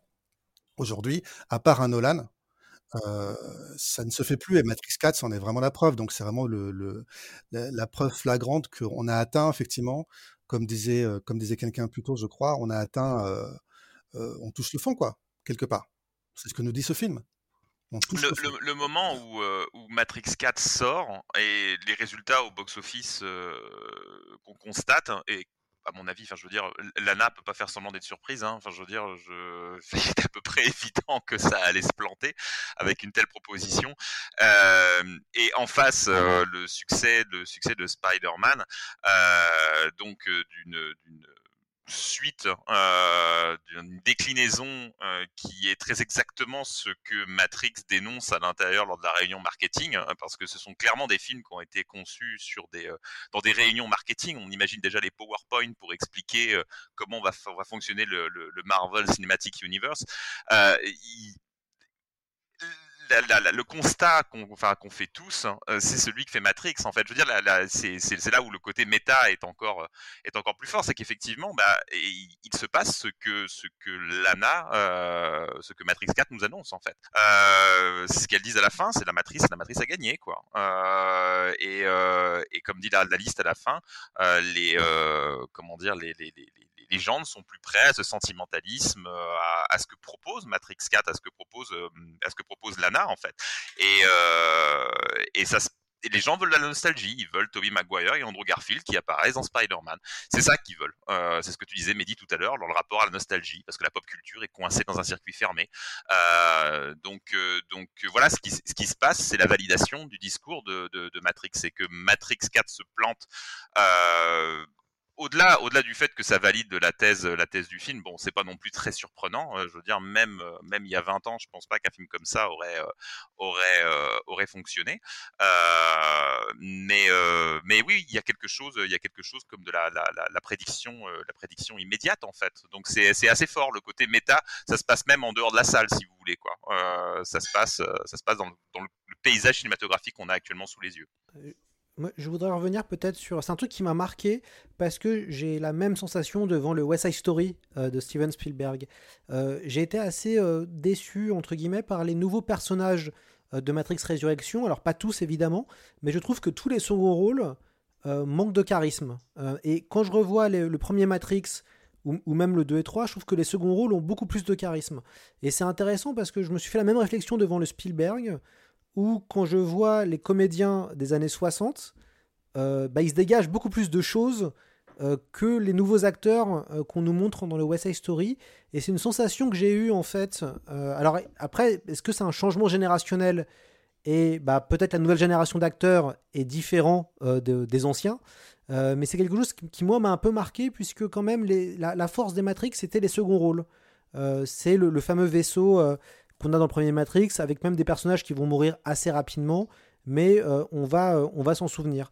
Ou d'autres personnages, je prends l'exemple par exemple dans le Révolution euh, du Capitaine Mifune, qui est juste une référence entre guillemets à Toshiro Mifune, mais qui est voilà le super guerrier dans son exosquelette et, qui a un moment de gloire dans Révolution, bah, on va se souvenir du personnage. Et j'ai trouvé, c'était assez étrange, j'ai trouvé, à part peut-être Yaya Abdul Matin II qui joue le, Morpheus alternatif, Jonathan Groff qui fait euh, Smith et évidemment Neil Patrick Harris euh, qui est l'analyste. Euh, j'ai trouvé que les autres acteurs finalement manquaient un peu de. Il manquait un- une forme de consistance, quelque chose comme ça. Qu'est-ce que vous en avez pensé, vous, du, du reste du casting, euh, Julien? Euh, encore une fois, pour moi, ça s'inscrit dans, dans, la logique interne du film, c'est-à-dire qu'un un, un remake, c'est la dilution euh, de, de l'original. Euh, personnellement, pour moi, il y a qu'un seul Spider-Man, c'est Tobey, Ma- Tobey Maguire. Euh, Andrew Garfield et je me souviens même plus du nom du troisième euh, ne sont qu'une dilution de ce de, de, de ça. Et, euh, et pareil pour Gwen, enfin pour la, la- le personnage de c'est pas c'est pas Gwen, pardon, je me souviens plus du nom de du, du love interest de de, de, de, de Spider-Man, mais le, le, c'est toujours cette idée effectivement qu'il y a, il y, a, il y a une dilution des figures et euh, c'est un, un, un écrivain philosophe Laurent Sutter qui remarquait, qui n'aime, qui pas beaucoup, beaucoup le film et qui, euh, qui explique qu'il n'y a pas de corps dans, dans ce film et que les deux seuls corps qui, qui, euh, qui existent, euh, c'est ceux de Neo et Trinity. Et j'ai envie de dire précisément euh, parce que parce qu'effectivement le reste n'est que de la dilution, n'est que euh, n'est que ce sont des, il y a un côté ectoplasmique dans euh, dans ce qu'on dans ce qu'on a à l'écran euh, et euh, on connaîtrait pas la filmographie des Wachowski justement, comme tu l'as dit toi-même, euh, Lloyd, leur capacité justement à écrire des seconds rôles incroyables. Euh, dans, dans, si tu prends juste Speed Racer, tous les seconds rôles sont fantastiques. Euh, Sense8, elle arrive à donner corps à huit acteurs qui ont tous leur consistance, leur leur euh, leur intérêt, euh, et euh, évidemment dans Cloud Atlas tous les personnages ont, ont une histoire et c'est même le but en fait. Euh, et dans justement dans toute la trilogie Matrix, il y a effectivement plein de seconds rôles absolument géniaux. Donc elles ont cette capacité. Au même titre qu'elles ont la capacité de faire des scènes d'action, on le sait très bien, et on sait très bien que les scènes d'action de Résurrection sont, déceptives pour le pour le dire le dire poliment. Euh, mais j'ai le sentiment que c'est parce que ça n'intéresse pas Lana, ça ne l'intéresse pas. Elle l'a déjà fait ce film. Euh, elle a déjà fait ça et c'est pas ce qui l'intéresse et c'est et parce qu'elle estime avoir tout dit et que à partir de ce moment-là eh bien euh, eh bien elle n'a aucune raison de tenter de donner au spectacle euh, le spectacle qui l'attend. Euh, en, regardant le film, je peux pas m'empêcher de penser à la méthode d'un Verhoeven sur Starship Troopers. Starship Troopers est un film vraiment intéressant du point de vue du point de vue du discours parce que c'est à la fois un, un film qui fait la critique de la propagande évidemment, mais qui fonctionne au premier degré, qui fonctionne en tant qu'outil de propagande. C'est-à-dire que le, film se regarde parfaitement au premier degré. Vous pouvez regarder les bérets verts de John Wayne hein, avec John Wayne, pardon. Euh, le, le, le c'est c'est Starship Troopers. Il y a, le film fonctionne au premier degré parce qu'il donne à la machine ce que la machine attend de lui, du spectacle. Euh, et, euh, et la force de Verhoeven, c'est que c'est que le film en réalité interroge notre propre position de spectateur par rapport à ce qu'on voit, Euh, critique du spectacle, mais en même temps, je te fais jouir en te en te fournissant ce que tu es venu chercher. Et Matrix refuse ça. C'est là où le, le film est d'une d'une honnêteté euh, et d'une d'une d'une droiture euh, par rapport à ça, c'est que c'est qu'il refuse de rentrer dans le jeu parce qu'il le dit lui-même dans la fameuse séquence où euh, l'analyste démonte le bullet time et explique comment est-ce qu'il a réussi à retourner le bullet time contre Neo. Euh, comment est-ce que le, le, le, le- ça le bullet time a été retourné et c'est ce que dit à un moment donné aussi le personnage de Bug. C'est comme ça que marche la matrice. Elle est capable de transformer en arme ce que ce qui pour toi a du sens. Euh, les nouveaux acteurs, euh, Erwan? Alors, bah, juste pour euh, répondre à la question de, Julien sur les combats, effectivement, il y a les scènes d'action. On sent que, moi, je pense que c'est effectivement plus du- des intérêts d'autres choses. On sent depuis, déjà dans, dans Sense8, euh, les scènes d'action étaient de moins en moins intéressantes, toujours traitées par un filtre et autres, un filtre narratif. Donc, il y a, je pense que les, il y a, cette idée de plus en plus subir ça plutôt que de le désirer. Peut-être ça, voilà, un manque de désir qui peut expliquer que, que c'est des passages obligés qu'on fait, voilà, bon, bah, parce qu'il faut les faire, mais c'est, et c'est intéressant qu'elle, euh, qu'elle le projette sur les personnages. Les personnages ne sont pas plus intéressés qu'elle par les combats, quoi. Donc voilà pour cette parenthèse-là. Pour les personnages, effectivement, je dirais que c'est peut-être une différence de, de gestion par rapport à avant, où là, il y a clairement plus l'idée du collectif qui l'intéresse plutôt qu'autre chose. Voilà, l'équipage du nouveau vaisseau fonctionne fonctionnent pas individuellement, effectivement. Ils, ont- ils n'ont pas d'histoire individuelle, ils n'ont pas de vie, mais en tant que collectif, moi, je, je crois à leur énergie quand même, je crois à leur, euh, à leur amitié entre eux, à leur amour, au fait qu'ils sont une équipe, que, finalement, elle, re- elle reconstruit l'équipe de Sense8, c'est même les les mêmes acteurs, les mêmes actrices. Donc, euh, il y a cette idée voilà, que c'est que c'est un collectif, que peut-être si on tire le fil, peut-être que ça veut dire que cette révolution-là, s'il faut la refaire, il faut la faire collectivement plutôt qu'en s'attendant à être sauvé par des hommes et des femmes providentiels. On peut peut-être le voir comme ça, voilà.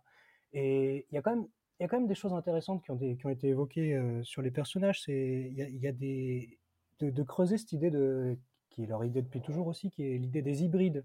Il y a quand même des, des personnages hybrides qui sont très intéressants. Voilà, le, le nouveau Smith qui se redécouvre lui-même sous une autre forme, c'est très intéressant. Et un personnage qui me, passionne beaucoup, c'est le, nouveau Morpheus, qui est cette espèce de, mix entre Morpheus et Smith qui a été créé par Neo à l'intérieur du film. Enfin, c'est quand même un truc, euh, un truc super intéressant, alors qui n'est pas forcément poussé aussi loin que ce qu'il pourrait, ou qui mériterait en fait, qui est littéralement qui mériterait son propre film finalement. Mais, mais voilà, il y a quand même. euh, je pense que, ouais, en y réfléchissant là, voilà, en nous discutant depuis une heure, que tout le film est peut-être à lire sous l'axe du qu'est-ce que Lana a désiré et qu'est-ce qu'elle n'a pas désiré en tant que création artistique. Et on, peut presque. Il y a presque une évidence sur ce qui est, là où était son désir, c'est réussi, c'est intéressant, c'est captivant. Et ce qu'elle fait sans le vouloir, bah, elle, elle fait même pas semblant de bien le faire. Quoi. Il y a vraiment cet aspect élève brillant du, dernier rang qui, qui, lorsque ça l'intéresse, se réveille et lorsque elle n'en a plus rien à faire, bah, bah, elle bâcle sa copie. Quoi. Je pense que le film a cet aspect très, très binaire, très euh, j'aime, j'aime pas. Quoi. Mehdi? Oui, bah, je suis complètement d'accord, euh, effectivement, sur cet aspect du collectif, l'importance des, personnages secondaires euh, dans leur cinéma, et à quel point ce serait, c'est logique et cohérent, parce qu'effectivement, c'est dit dans Matrix 4, quoi, que la révolution, elle, est, elle doit être collective. Ce qui était déjà présent de façon plus ou moins potentielle dans les suites, mais là qui est vraiment mis en avant, c'est cette déconstruction du mythe du héros. Finalement, on en revient encore à Dune quelque part, ça me fait penser à Dune, qu'il n'y a pas de héros providentiel on ne doit pas croire, c'est un mythe, et c'est un mythe trompeur. Voilà, que la, révolution, la libération, elle ne peut venir que de nous-mêmes et de, de, notre solidarité entre nous. Voilà. Et ça, c'est quelque chose qui est dit explicitement dans Matrix 4, mais qui n'est pas forcément montré explicitement, parce que bah, malgré tout, le calcul économique veut qu'on se focalise sur le héros. Voilà. Alors à la fin, c'est pas mal parce que c'est pas le héros qui sauve la situation, c'est l'héroïne quelque part, c'est Trinity. C'est elle qui peut voler, c'est pas lui, et c'est elle qui prend en contrôle les choses. C'est assez, euh, c'est assez surprenant ce, cette fin, comme on disait, à cause de ça. Mais c'est vrai que j'aurais aimé malgré tout que ça aille encore plus loin et qu'on puisse accorder un peu plus d'importance aux personnages secondaires, aux nouveaux personnages comme le nouveau Morpheus par exemple, qui est intéressant, hein, qui est surprenant, effectivement ce mélange entre, entre Smith et Morpheus, mais j'étais un peu déçu dans la mesure où euh, il disparaît en fait finalement à un moment. On, il disparaît pas totalement narrativement, mais il disparaît presque visuellement. Il perd en importance et il mène pas forcément euh, très loin ce personnage. Le nouveau Smith également, le personnage, l'acteur qu'ils ont pris, je le trouve pas très intéressant. Je trouve que son personnage est pas intéressant. Je trouve qu'ils ils ont rien à dire de plus par rapport à ce, monsieur, si ce n'est qu'on a vu au début, c'était maintenant le PDG de cette entreprise. C'est lui qui veut faire Matrix 4 parce que c'est lui le système. Très bien, ça on a compris. Mais voilà, donc je suis complètement d'accord avec cette idée de l'importance du collectif et des personnages secondaires, mais je crois vraiment qu'il y a un calcul économique imposé pour le coup, à la réalisatrice ici, parce que, ben, vous savez, les reboots, les suites, il faut toujours faire revenir les anciens personnages. Et si l'acteur est plus disponible, eh ben on le recast, on fait un préquel. Euh, c'est la jeunesse de Yann Solo, c'est tout ce que vous avez toujours voulu savoir sur Boba Fett, par exemple. C'est tout ça, quoi. Voilà. Donc c'est toujours les mêmes personnages. Et il y a beaucoup de mal à imposer de nouveaux personnages qui seraient pas en plus les enfants de, des anciens, etc. Et donc c'est peut-être aussi ça une, une, limite ici, c'est qu'on doit toujours faire revenir. C'est intéressant, comme, comme il était dit précédemment, Neo, effectivement, c'est parfaitement vrai. Euh, il est fatigué, euh, il est plus dedans, euh, il fait que se défendre et presque à contre-cœur. Et Keanu Reeves, qui est pas forcément l'acteur le plus talentueux de sa génération, mais il est très bon pour, euh, pour, euh, pour paraître fatigué, perdu et fatigué. Donc ça, c'est pas mal. Mais c'est vrai que j'aurais aimé un peu plus de, de présence de, et d'importance de ces personnages, de ces personnages secondaires. Et, par rapport aux scènes d'action, je suis complètement d'accord avec la thèse du désintérêt. Pour moi, euh, elle le dit très clairement hein, dans cette fameuse scène à nouveau où ils sont en train de, parler- de parler des termes clés de la marque Matrix en disant We need a new bullet time, par exemple. Voilà, il faut à nouveau de l'action. Il y a un personnage qui dit euh, Moi, ça m'intéresse pas, les blockbusters euh, intello, tout ça, je veux du boom, boom, boom. Et clairement, elle aurait pu très bien au moins nous montrer l'ancien bullet time, on le voit quasiment jamais. Voilà, donc ça, c'est un choix clair est fait. Les scènes d'action impressionnantes, ça n'intéresse plus, et je pense que c'est dit presque explicitement. Le problème, c'est qu'il n'y a pas derrière autre chose qui permette au public lambda, en tout cas au public qui, veut des scènes d'action qui permettent de qui permettent de faire autre chose. À la fin, par exemple, la scène d'action finale, c'est la scène d'hélicoptère, qui fait forcément écho à la scène du premier Matrix, avec les hélicoptères qui tirent sur les personnages qui sont sur le toit de l'immeuble, etc. Sauf qu'effectivement, c'est presque l'inverse de la première scène dans la mesure où il n'y a plus du tout ces ralentis, il n'y a plus du tout, sauf une fois, je crois, des prises de vue avec des angles un peu surprenants, un peu différents. Euh, et puis d'ailleurs, le, moment où Trinity et Neo sautent de l'immeuble, et d'un coup, ils sont suspendus dans le ciel. Je sais pas comment a réagi votre salle, mais la mienne a ri, a rigolé. Et je crois pas que c'était des rires forcément euh, sympathiques. Ils ont la salle apparemment a trouvé cette scène, ce moment un petit peu ridicule. Alors la question c'est est-ce que le ridicule est volontaire? Est-ce qu'à nouveau ça relève du sabotage ou pas? Je ne sais pas. Mais là, en tout cas, il y a vraiment une réaction un peu, euh, un peu inconfortable, on va dire, de, de du public qui m'accompagnait à ce moment-là. Il y, a- y a, à mon avis, dans ce moment-là, une, une volonté anticlimatique, euh, anticlimaxique, je sais pas comment est-ce qu'on peut dire. Euh, pour moi, c'est très, c'est très clair, notamment bah, parce que parce que le, le- la scène est, euh, est conclue sur ce, ce bail euh, qui est le plus gros fuck you que tu puisses faire un, un, un climax d'un blockbuster américain. Euh, donc à mon avis, il y a quand même une dimension, euh, une dimension comme ça. Cela dit, je pense que c'est tout le film qui fonctionne comme ça. Toute la, toute la scène est en même temps extrêmement sérieuse. Je reviens sur ce, plan justement avec la peau, la peau de Trinity, le duvet avec le soleil de- dedans. Tout est euh, tout est très euh, très assumé en fait. Tout est esthétiquement. Euh, Lana ne renie pas le film. Elle a jamais renié aucun film d'ailleurs. Je pense pas que le le film. J'avais vu des gens qui disaient que le film travaille une anti-esthétique, c'est-à-dire que le film était volontairement laid. Euh, je le pense pas du tout. Je pense que tout est très assumé chez elle. Je pense juste que le le la- la- le blockbuster euh, attendu et euh, qu'elle sabote et le film qu'elle veut faire sont superposés, sont mêlés, sont fusionnés si on veut, Euh, et que et que oui, ce moment-là est à la fois, enfin moi personnellement, j'avoue ne pas avoir ne pas avoir ri, j'ai trouvé ça, j'ai trouvé ça plutôt beau en fait.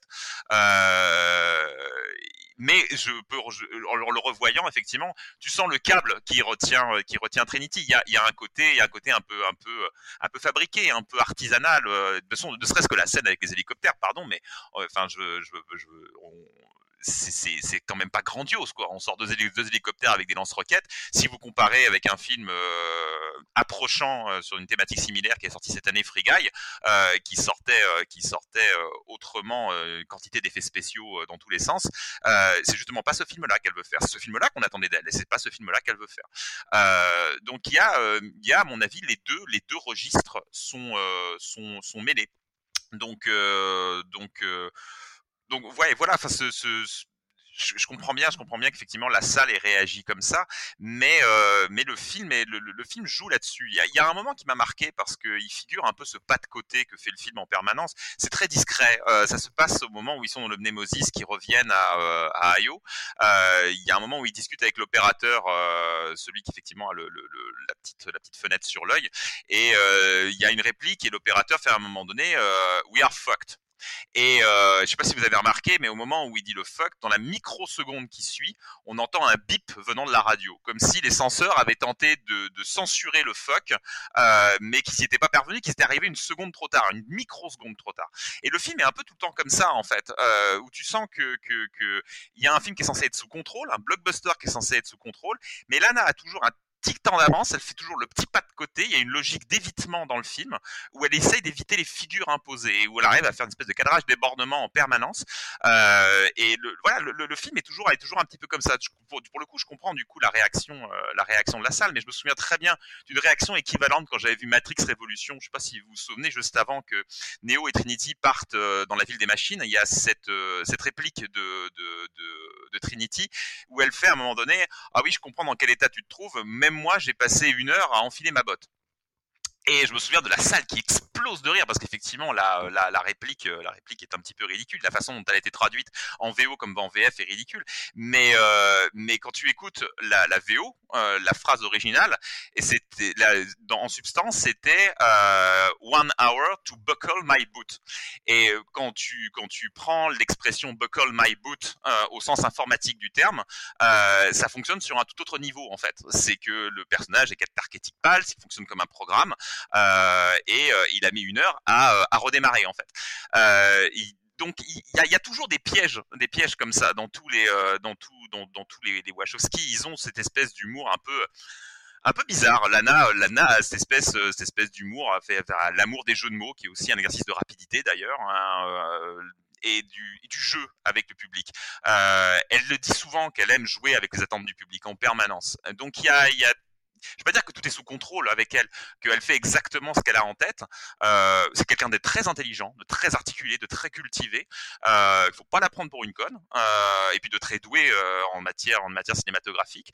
Euh, donc je- je sais pas si c'était l'effet qu'elle, euh, qu'elle- auquel elle s'attendait, cette salle qui explose de rire, mais, euh, mais le, le fait est qu'elle a déjà été coutumière de ce genre de, de, de, choses trappes, de double discours, de euh, et, je pense que la vérité du, film est pas euh, c'était fait pour rire et c'était très sérieux. La vérité se trouve un peu entre les deux en fait. Et tout le film est un petit peu comme ça, je trouve. Ce qui est intéressant, en tout cas, c'est que le film n'était clairement pas un enjeu euh, pour la Warner. Euh, avec Mehdi, on a pu le vivre de près. On a suivi la promotion de Dune en France, qui a été exceptionnelle, hein, avec la présence de Denis Villeneuve et, compagnie. Et il est clair que le film n'a pas l'air d'avoir été un enjeu pour la Warner. Euh, et je pense que la Warner a vu le film et s'est dit que le film n'allait pas fonctionner. Et même le, sortir au même moment que Spider-Man, pour moi, il y a une forme d'aveu aussi d'impuissance, ou même de se dire, bon, bah, de toute façon, euh, le film ne fonctionnera pas, puisqu'ils ont dû voir le montage final, hein, évidemment. Euh, et on se doute que c'était pas forcément un enjeu. Euh, c'est pas le futur Batman hein, qui arrivera en 2022 qui semble être beaucoup plus à un enjeu euh, cette fois-ci. Euh, J'aimerais bien qu'on parle, et on arrêtera après là, puisqu'on on- on discute déjà depuis euh, plus d'une heure, du personnage de l'archiviste, qui est vraiment peut-être le personnage du film qui est très très Wachowskien dans le sens où il aurait pu être dans la première trilogie, ça n'aurait rien. enfin, en tout cas, on n'aurait pas été choqué. Il est totalement dans l'esprit euh, de la saga Matrix. Il est joué par euh, Neil Patrick Harris. Euh, Erwan, toi, qu'est-ce que tu as pensé de ce, euh, personnage? Euh, bah, L'analyste, c'est un personnage bah, qui, joue sur, euh, énormément de niveaux. Puisqu'évidemment c'est le le nouveau méchant, comme il le dit lui-même, c'est la nouvelle version de l'architecte, mais en, plus en plus intelligent, en plus pervers. C'est vraiment le bon mot. C'est pervers, puisque l'architecte était une pure machine euh, qui ne, comprenait jamais les humains, qui essayait d'imposer, voilà, qui, essayait d'imposer un contrôle par la force, quelque chose de totalitaire, d'auto- d'autocratique, de, de- despote. Euh, L'analyste, bah, c'est le, nouveau mode de contrôle, c'est le contrôle 2.0, c'est le contrôle, euh, le contrôle qui se fait passer pour autre chose que du contrôle, qui se fait, qui se rend séduisant, qui se fait passer pour euh, presque, le normal guy. Voilà, c'est, quelque chose de, très intelligent et qui finalement est beaucoup plus dangereux, beaucoup plus virulent, beaucoup plus terrible que, la précédente version. La précédente version qui était où on pouvait être dans un rapport beaucoup plus entier, beaucoup plus de premier degré, voilà, le, mal, le bien.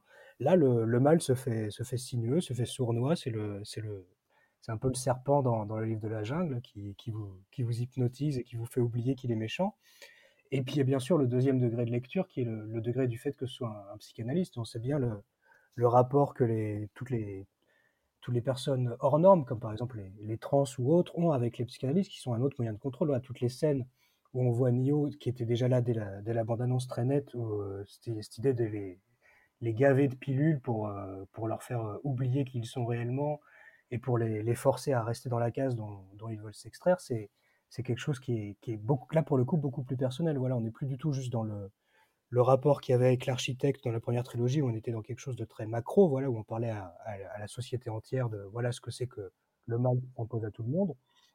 Là, Lana va beaucoup plus dans quelque chose qui est de dire voilà le mal que certaines personnes, certaines franges de la population veulent infliger à moi que j'ai vécu personnellement ou aux personnes comme moi.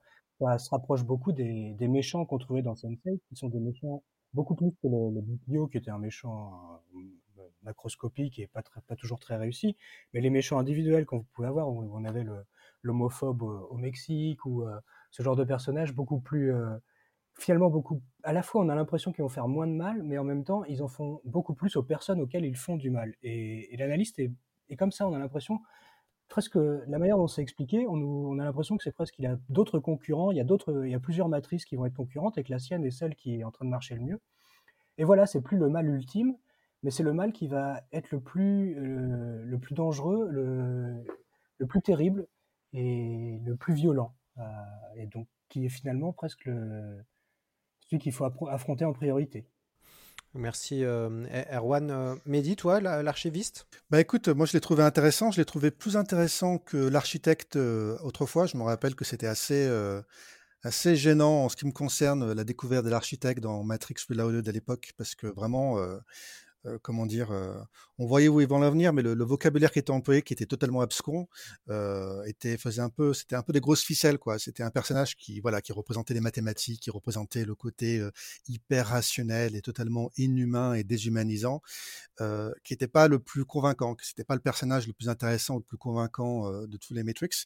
Là, je trouve qu'effectivement, d'en faire le psy de Neo, le thérapeute de Neo, c'est assez intéressant, pour- notamment durant le premier acte. On en revient toujours au premier acte pour cette hésitation. euh, ce côté fantastique du film où euh, on hésite, ou en tout cas euh, Thomas Anderson hésite sur la réalité de ce qu'il a vécu, de ce qu'il est en train de vivre, et de la, ligne de séparation entre réel et fiction pour ça, c'était intéressant. Je suis complètement d'accord avec ce que disait Erwan sur le, ce, sous-texte qui est présent sur cette, présence de ce personnage qui est là pour, pour le manipuler, lui, le personnage principal, et aussi peut-être pour nous manipuler, ce genre de, personnage qui est, qui est là, de personne hein, même, en dehors de la fiction, qui est là pour nous, pour nous définir le normal, pour définir la normalité. Or, justement, c'est peut-être ça le piège, c'est peut-être ça aussi la matrice. Euh, euh, et euh, pour en revenir à ce- cette thématique du, binaire, du binarisme qui est très présent dans le film, peut-être que ce qu'on définit comme normal ne l'est pas, ou peut-être que c'est plus compliqué que ça, effectivement, et c'est tout le propos des Matrix depuis 99. Et là, de ce point de vue-là, les quatre films sont très cohérents ensemble, quoi. Ils forment un tout. Donc c'est vrai que ce personnage qui n'est pas extrêmement développé, il est quand même très intéressant, plus intéressant qu'autrefois. Et puis c'est vrai aussi, je suis d'accord avec cette idée que on sent que finalement c'est pas lui le grand créateur. C'est pas lui le grand patron, c'est un employé. Il a sa matrice à lui qui fonctionne bien, mais il pourrait en avoir d'autres. Il a son modèle à lui. On pourrait en avoir d'autres. Là où j'étais un peu frustré, c'était peut-être le rapport avec le nouveau, le nouvel agent Smith, qui lui était censé être le PDG de cette entreprise qui veut produire Matrix 4. Et le rapport entre ce PDG et ce thérapeute n'était pas forcément très clair sur comment chacun représente la matrice ou un versant différent de la matrice. Donc là, j'ai pas. Il faudra que je revoie le film une troisième fois, j'imagine, pour essayer de mieux, euh, de mieux comprendre le, pourquoi du comment. Oui, et puis ce qui est intéressant avec ce, personnage de, thérapeute, c'est que euh, le film Matrix, suite à la transition euh, de, de- de- des- frères Wachowski en sœurs Wachowski, euh, est un grand film qui parle, et vous l'évoquiez les garçons dans vos essais, de l'émancipation. Et ce qui est intéressant, c'est d'avoir choisi la figure du thérapeute comme une figure qui empêche cette émancipation. Alors que euh, l'idée est qu'un thérapeute, on va dire, enfin normalement, essaye de, en tout cas d'apporter des clés aux gens et qui eux-mêmes vont euh, se rendre compte de choses. Euh, et ça, je trouve ça assez malin, le fait que finalement, d'avoir, d'avoir, sélectionné un thérapeute, on va dire, un peu démoniaque comme nouveau programme de, la, de la matrice. Erwan, sur, on retrouve, est-ce que dans ce film, on retrouve ce côté, en tout cas, ce qu'il y avait, et cette lecture d'émancipation qui est de transition, euh, puisque les, réalisatrices ont fait leur transition post-Matrix. Euh, est-ce que tu trouves des liens avec ça? Bah, pour moi, c'est clairement le. On est comme dans comme dans Sense8, on est dans quelque chose où le. on n'est plus du tout dans la transition, on est dans l'après où euh, Lana et Lily avec elle, même si elle n'est pas là sur ce projet, sont totalement au clair avec ce qu'elles sont. euh, leur image publique est totalement en accord avec ce euh, avec leur, être privé, leur être intime. Et il n'y a plus aucun, a plus aucun doute, il n'y a plus aucune incertitude, ce qui permet, voilà, ce qu'on disait tout à l'heure sur ce, cette, euh, cette totale franchise sur le ça j'aime faire, ça j'aime pas faire, ça ça m'intéresse pas, ça ça ça me passionne. Il n'y a plus aucun, il y a plus aucun doute, on est dans quelque chose qui est qui est pleinement émancipé et euh, qui est tellement émancipé d'ailleurs que même Lily a su dire non, je n'ai pas envie de faire Matrix. C'est une autre forme d'émancipation de dire aussi euh, je, je, comprends que Lana veuille y retourner, euh, je suis totalement d'accord avec qu'elle y retourne, mais moi ça ne m'intéresse pas et qu'il n'y a aucun problème à ce qu'elle le fasse tout- toute seule alors que les trois premiers on les a fait ensemble. Donc pour moi on est vraiment dans quelque chose et ça se ressent dans le dans l'histoire du film aussi. Tous les tous les personnages sont très clairs sur ce qu'ils sont. Et à partir du moment où Neo a été relibéré, bien sûr, et Trinity aussi, mais les, personnages de jeunes révolutionnaires sont totalement au, clair sur ce qu'ils sont, sur ce qu'ils veulent faire. Il n'y a aucun problème à être euh, allié avec certaines machines ou avec euh, ennemi avec d'autres. Voilà, les, camps ne sont plus sur des images publiques, mais sur des êtres privés. Voilà, c'est, ce n'est plus ce, que l'on voit de vous qui vous met dans un camp ou dans l'autre, c'est ce que vous êtes à l'intérieur, ce que vous pensez qui vous permet d'être, de vous placer quelque part ou un autre. Donc c'est vraiment un film de l'émancipation achevée, parachevée. Oui, je, suis- assez, je suis assez d'accord avec Erwan sur cette dimension euh, apaisée par rapport à ça. C'est, euh, enfin apaisée, même si depuis tout à l'heure on parle de, effectivement de, de Néo qui erre, euh, de, sa psychanalyse, de tout ça. Mais effectivement, il y a un rapport à la, euh, à la, à la, transition qui est. on sent que c'est derrière. On sent que c'est derrière. Speed Racer a été, a été le grand film qui l'a, euh, qui l'a conceptualisé d'un point de vue visuel. Cette idée, cette idée de transition, il a été tourné pendant, euh, pen- pendant celle-ci. Euh, et puis de Claude Atlas, depuis Claude Atlas, effectivement, on progresse de plus en plus vers vers quelque chose de, de, de, banal. C'est là, c'est comme ça, au point que et certains, et au point que certains dans la communauté effectivement transgenre ont, se sont demandé s'il était vraiment nécessaire de revenir sur le sujet. Euh, c'est euh, c'est c'est- légitime, je trouve, de poser cette question parce qu'elle est, euh, il y a quelque chose de tellement apaisé par rapport à tout ça que, que peut-être que c'est effectivement plus plus pertinent. En tout cas, la dimension transidentitaire, parce que la dimension trans au sens du préfixe, pour moi, demeure esthétiquement centrale chez les Wachowski. C'est le, c'est le moteur de leur, de leur cinéma, mais c'est le, le transpris en- dans- sens de d'être au monde, au sens, au sens éthique du terme, euh, et plus au sens identitaire. De toute façon, elles ont, euh, à, part dans Sense8, elles n'ont pas vraiment pris, et encore Sense8 a une dimension très œcuménique. Euh, c'est pas tant une revendication identitaire qu'une volonté de réunir tout le monde autour, euh, autour de l'éthique, l'éthique trans du préfixe. Ce que je voulais dire par rapport à ça, c'est que je trouve que cette, euh, cette dimension euh, apaisée euh, sur le changement, la transformation, l'intermédiarité, va même encore plus loin que dans les précédents épisodes. Il y a effectivement cette, cette belle idée, en fait, qui dans mon goût, pas forcément suffisamment développé, mais de ces machines qui, euh, des transientes, qui, travaillent désormais avec les humains, qui, euh, ont pactisé avec les humains. Euh, donc euh, ça, c'est là, et c'était en germe déjà dans Matrix Révolution, où c'est pas, c'était pas, là, ils voulaient pas rejouer Terminator, guerre contre les humains et les machines, tout, le mouvement de la trilogie est dans une espèce de rapprochement, de faire s'écrouler la binarité. La symbolique est évidemment est, évi- est évidente, mais mais en fait ça va ça va même un cran plus loin. Je vais vous expliquer. À la fin du film, lorsque effectivement euh, Neo et Trinity se retrouvent dans le Mnemosis, il y a plusieurs plans, il y a trois plans effectivement qui, s'enchaînent. Elle le regarde, il la regarde, euh, un plan sur les mains. Euh, et j'ai été très perturbé par un plan de Neo en particulier euh, où je me, suis demandé est-ce que c'est virtuel ou est-ce que c'est réel? Est-ce que son, visage a été recréé numériquement ou est-ce que c'est bien lui en fait? J'avais été perturbé aussi par les, coupes de cheveux. Je me demandais mais est-ce que vraiment Karian Moss et Keanu Reeves ont coupé leurs cheveux étant donné qu'ils ont repoussé pendant leur promo et qu'ils devaient faire John Wick en parallèle. A priori, tout ça, tout ça s'est vraiment passé. Ils ont vraiment rasé leur tête pour cette scène. Euh, mais le, fait est que le trouble demeurait. Euh, et puis, il se trouve que j'avais vu Matrix Awakens, comme peut-être vous, vous aviez vu la, bande démo de Matrix Awakens du jeu vidéo, qui est peut-être, à mon sens, euh, le véritable Matrix 4 euh, dont le film parle à l'intérieur en fait.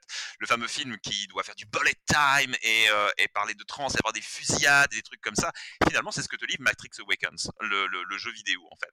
Et euh, tu disais tout à l'heure d'ailleurs Lloyd en introduction que John Guetta n'est pas présent dans le, dans le film. En fait si il y a un caméo il est dans l'équipe de production de, euh, des jeux vidéo euh, à un moment donné Neo s'adresse à lui et à un deuxième comparse Kim Librairie euh, Kim Librairie et John Guetta et Dan Glass sont les trois euh, personnes euh, derrière la révolution technologique qu'a qu'a représenté euh, la trilogie Matrix, donc l'invention du cinéma virtuel. Euh, de cette fine équipe n'est resté que Dan Glass, qui est superviseur des effets spéciaux sur le film. Mais Kim Librairie, lui, est devenu CTO de Epic Games. Et qu'est-ce qu'a fait Epic Games? Matrix Awakens, euh, sous la supervision de Lana Wachowski. Euh, et John Guetta est, intervenu dans la production de Matrix Awakens en tant que superviseur et que conseiller spécial, pardon.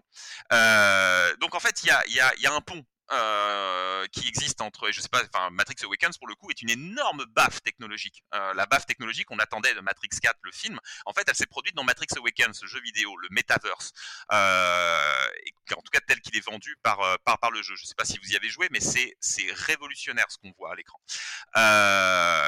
Et, euh, et, ce que je veux dire par là, c'est que du coup, j'ai été perturbé parce que dans toute l'introduction de Matrix Awakens, dans, dans, la bande démo qui est disponible sur YouTube, euh, il y a tout un jeu sur comment est-ce que je peux savoir que ce que je regarde est réel puisque c'est virtuel. Là, tu, tu, te rends compte que le Keanu que tu as regardé pendant toute la séquence était son avatar virtuel et tu n'avais pas fait la différence. Et au moment où l'avatar se regarde dans le miroir, c'est le vrai Keanu qui apparaît. Euh, et donc, j'avais été, j'avais été euh, flabbergasté comme on dit par euh, par la séquence. Et lorsque j'ai vu le, le, visage de Neo dans cette séquence finale euh, je me suis dit fuck si ça se trouve ils ont tenté le même coup et en fait ils ont fait renaître dans le réel une version numérique de, de, de Reeves. Et dans la dans la logique du film je trouvais ça absolument génial cette possibilité. J'avais été particulièrement euh, intrigué par le mouvement des paupières beaucoup trop fluide, beaucoup trop lent pour être réel. Et donc je me suis dit, attends, il y a, un truc qui cloche. Euh, comme il se trouve que depuis le bouquin, je suis en contact avec John Guetta, je lui ai posé directement la question. En fait, je lui ai demandé, mais euh, ce plan-là spécifiquement, est-ce qu'il est réel ou digital? Et il m'a répondu cette phrase magnifique ni l'un ni l'autre et les deux en même temps. Euh, C'est-à-dire qu'en fait, visiblement dans cette scène, dans ce plan, l'avatar de Keanu Reeves et le personnage réel fusionnent. Il y a des éléments de ce visage qui sont clairement fake, euh, virtuels, alors que euh, des éléments sont pleinement réels. Et en fait, fondamentalement, dans la logique du film, de faire un pas vers l'autre, les transientes justement, qui font un pas vers les humains, euh, finalement, bah, ce que ça te dit, c'est que Neo et Trinity ont emmené un bout de la matrice avec eux dans le réel, en fait ça va dans le sens de toute la logique de la trilogie de dire que la, dichotomie entre le réel et le virtuel n'est pas valide, n'est plus n'est plus un n'est plus un sujet en fait. Et, euh, et cette dichotomie restait malgré tout dans l'esprit des gens après la trilogie. Et, et, là, non seulement ils te ils te ils te disent effectivement à la fin que euh, bah, que les gens veulent rester connectés à la matrice, ils ont pas envie de se déconnecter. Euh, comment elle s'appelle Trinity dit ok, ben on va changer tout ça de l'intérieur. Déjà, on va commencer par repeindre le ciel. Et ils te montrent en parallèle que bah, que qu'en fait la matrice est déjà aussi de l'autre côté, euh, elle est déjà dans le réel, et que finalement ce que tu prends pour le réel depuis le départ, pour reprendre la phrase de Cypher euh, dans le premier, euh, ce ne sont que des connexions synaptiques qui te disent que tu es en train de goûter quelque chose. Euh, et, et, finalement, qu'est-ce qui te dit que tout ça est vrai? C'est juste ton cerveau qui est manipulé. Et, et je, trouve que dans ces derniers plans qui sont si beaux, si symboliques, au moment où le couple se retrouve enfin, qu'au moment où il se retrouve dans le réel, eh bien, ce couple, ce couple digital soit déjà hybride, euh, que l'hybridation soit achevée. Euh, je trouve qu'il y a quelque chose de très beau en fait euh, dans cette réunion des deux mondes. Merci beaucoup Julien pour cette analyse qui est très intéressante. Peut-être un dernier mot sur l'amour. c'est une des thématiques qui revient dans ce film. Et je voulais faire un point sur ça, puisque vous le savez, Matrix c'est aussi une dystopie. et la plus grande dystopie, entre guillemets, la plus connue, c'est 1984. Il y a eu évidemment d'autres dystopies, on en a parlé sur le podcast. Il y a eu Nous de, de Zamiatin, entre autres, Le meilleur des mondes, considéré comme l'autre grande dystopie rivale avec 1984, La Savante écarlate en ce moment en série TV. Et ce qui est intéressant, c'est qu'à chaque fois, ce qui permet de combattre cette dystopie, c'est l'amour. l'amour est un thème important de la lutte d'un régime totalitaire. Et à chaque fois, les personnages, on va dire, se résistent en étant amoureux ou euh, en résistant par amour. Euh, et ce qui est intéressant, c'est que la notion d'amour revient dans beaucoup dans ce, dans ce film-là. Et j'ai trouvé ça intéressant de revenir un peu à cette, euh, le, le, un combat qu'on retrouve déjà dans Claude Atlas, on en avait parlé, hein, Erwan, mais que finalement l'amour reste, on va dire, le meilleur moyen de lutter face à une forme d'oppression. D'ailleurs, Erwan, tu, tu en penses quoi de ça? Oui, évidemment, c'est là, c'est là depuis le début, euh, depuis le début chez elle, même depuis, depuis Bond, c'est comme ça que ça marche. C'est parce que les, les deux héroïnes s'aiment qu'elles vont réussir euh, à vaincre, à vaincre la mafia et, et les hommes qui les, qui, qui les oppriment. Mais j'ai l'impression qu'il y a, comme de la même manière que pour l'émancipation, là, on est arrivé au, pas au bout du chemin, mais à, un état d'apaisement, de- d'équilibre. Il y a, il y a aussi eu ce parcours chez les Wachowski de finalement, au début, voilà, l'amour était un moyen de lutte, et puis finalement, de plus en plus, l'amour valait pour soi-même, ne servait plus juste à lutter, mais était vraiment une fin en soi, et avec la guerre et la lutte qui étaient de plus en plus accessoires. Voilà, moi j'ai vraiment l'impression quand on arrive à, Claude Atlas et encore plus à la, deuxième saison de Sense8, que, finalement, le, lutter contre l'ennemi devient beaucoup moins important, devient quelque chose de presque anecdotique par rapport au fait de s'aimer entre personnes, voilà, de- d'aimer ce qu'on aime, d'aimer ses proches, d'aimer que l'amour en soi-même, voilà, est une finalité qui vaut d'être poursuivie, d'être, d'être, d'être, d'en profiter, d'être savouré. Et il y a de ça encore dans Matrix, voilà, cette idée qu'on ne va pas faire la guerre contre la Matrix, contre la matrice, seulement euh, quand c'est eu- seulement quand c'est nécessaire. Le but, c'est vraiment juste de sauver les êtres qu'on aime et ensuite de se retrouver avec eux, euh, quitte à prendre la fuite. Il y a une idée, voilà, que prendre la fuite et se retrouver euh, dans, une, espèce de bulle, dans un cocon, mais un autre cocon, voilà, plus être, plus être dans un cocon subi, mais être dans un cocon choisi, un cocon d'amour. Et, voilà, on, retombe finalement sur euh, ce que Lana Wachowski dit elle-même avec ses co-scénaristes dans la scène finale de Matrix 4, voilà, de, de sentimentalisme. Voilà, si on veut utiliser des, des mots négatifs pour définir ça, c'est du sentimentalisme. Mais j'ai vraiment l'impression qu'il y a ce parcours qui aussi contribue à, l'éloigner de plus en plus du, système hollywoodien et de la nécessité d'un conflit au cœur d'un film. Parce qu'il y a de moins en moins de conflits dans l'œuvre des Wachowski. Si on regarde euh, Claude Atlas, puis Sense8, de- même à partir de Speed Racer, Speed Racer, Claude Atlas, Sense8 et maintenant euh, ce film, les conflits deviennent, euh, accessoires, deviennent un- une péripétie sur le chemin. Et le, vrai récit, c'est juste, l'amour et l'empathie et le fait d'être ensemble. Mehdi, sur euh, cette, cette question-là? Oui, euh, tout à fait. Effectivement, l'empathie, c'est un terme extrêmement important. C'est présent depuis le début dans les Matrix. Moi, j'avais, euh, en écoutant Erwan, j'avais cette scène qui me revenait de Matrix Reloaded, la, la, fameuse euh, rave party où euh, on voit tout le monde qui danse, où c'est extrêmement physique, et on voit Neo et Trinity en mon- montage parallèle qui sont en train de faire l'amour.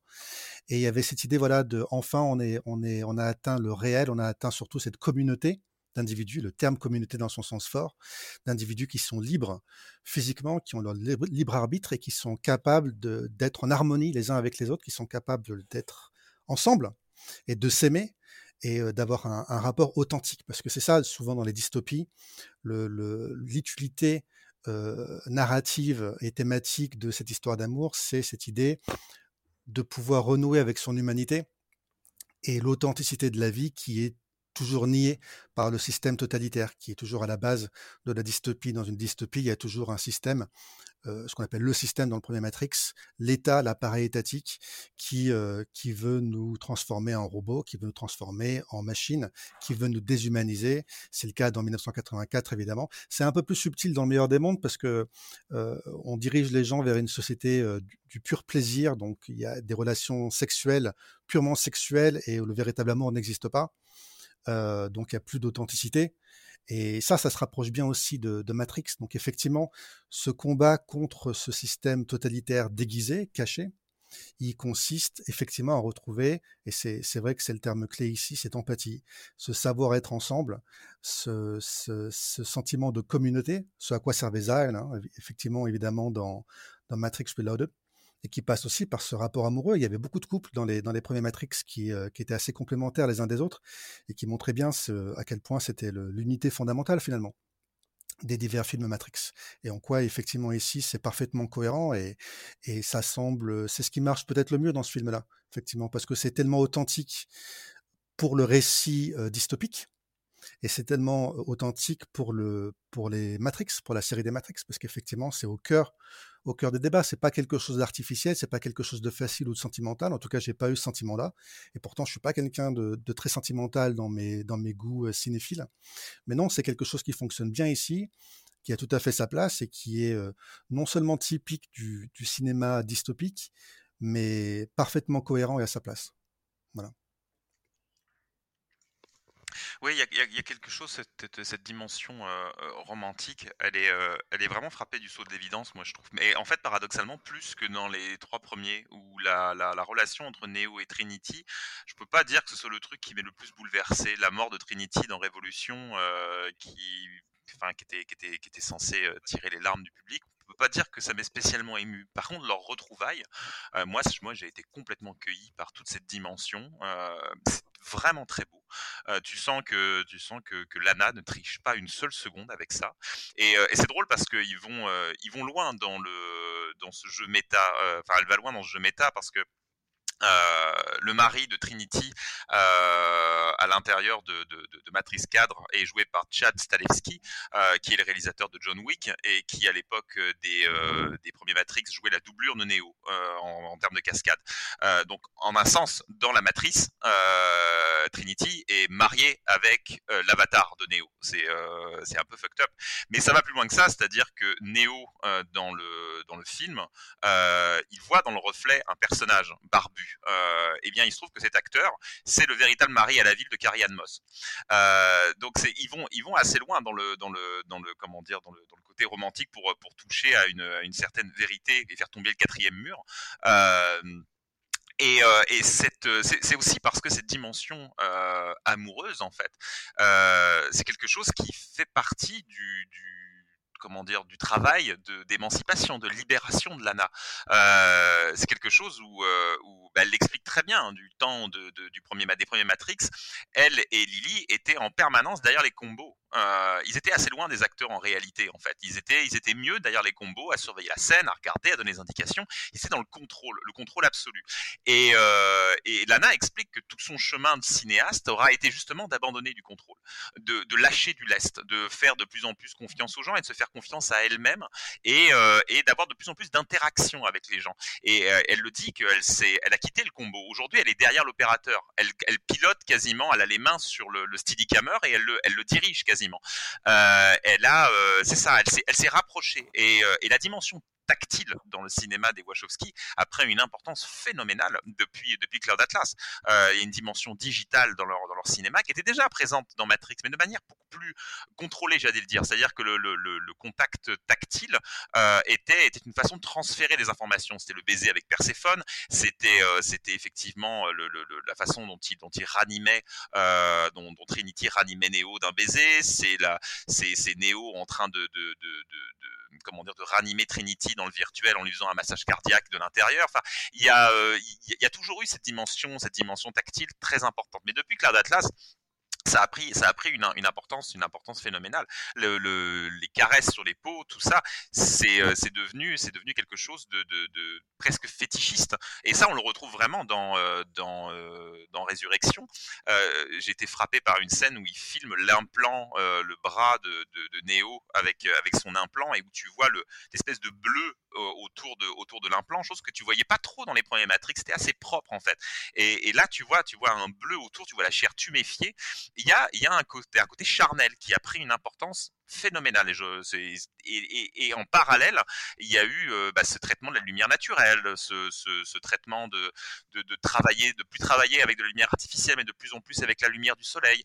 Euh, et elle a fait un chemin, euh, que ce soit philosophique, personnel, parce qu'elle disait elle-même que quand elle était jeune, elle avait peur de la lumière du soleil, elle n'aimait pas s'exposer à la lumière du soleil. Et elle a fait un travail sur elle, qui correspond à son travail d'émancipation, pour parvenir effectivement, effectivement à au, film, au film qu'on connaît aujourd'hui et à sa façon, euh, sa façon d'aborder le cinéma de manière euh, beaucoup plus charnelle, beaucoup plus euh, qu'auparavant. Et du coup, la dimension œcuménique, la dimension de, de, partage, de d'échange, qui est au cœur de leur cinéma, qui a toujours été au cœur, mais qui a pris une importance phénoménale dans Cloud Atlas et Sense8. Euh, je le disais tout à l'heure, cette dimension œcuménique du, du qu'importe ton genre, qu'importe ta race, qu'importe ton sexe, qu'importe tout ça, euh, on va faire une grande partouze tantrique et ça va être, ça va être génial. Euh, ça prend, ça prend, ça prend une dimension dans le film, euh, dans, Matrix 4. C'est là, c'est comme tu disais tout à l'heure, Erwan, c'est, vraiment la saga Matrix piratée par un hacker, par, la, la hackeuse, la hackeuse transgenre de, de, de Sense8 en fait. Il y a, quelque chose comme ça en fait. Et le film, le film a été, euh, hacké, transformé avec cette nouvelle façon euh, d'aborder de rapport à l'autre. Ce, sera le, mot de la fin. Merci beaucoup euh, à vous les, les garçons pour euh, cette discussion passionnante autour de, Matrix euh, Résurrection. Est-ce que Mehdi, on t'a un peu fait changer d'avis ou toujours pas? Non, non, c'est vrai que tout ce que vous avez dit est parfaitement vrai. Et effectivement, je reconnais, je reconnais que le, premier acte, il, il, est, décisif par rapport à la lecture qu'on qu peut avoir des trois autres. Il faut simplement adopter cette lecture euh, fine, cette lecture, euh, cette lecture intellectuelle des trois autres pour réussir à, souscrire entièrement à l'idée du détournement. Mais oui, je suis d'accord que le détournement est là. Je suis d'accord que pour ça, c'est un blockbuster qui n'est pas comme les autres. Bah, magnifique, merci euh, beaucoup, euh, merci beaucoup Erwan d'avoir pris le temps aussi d'être d'être venu sur ce euh, sur ce podcast et au plaisir de refaire quelque chose ensemble. Je sais que tu es déjà venu plusieurs fois et, et, ça recommencera, je pense.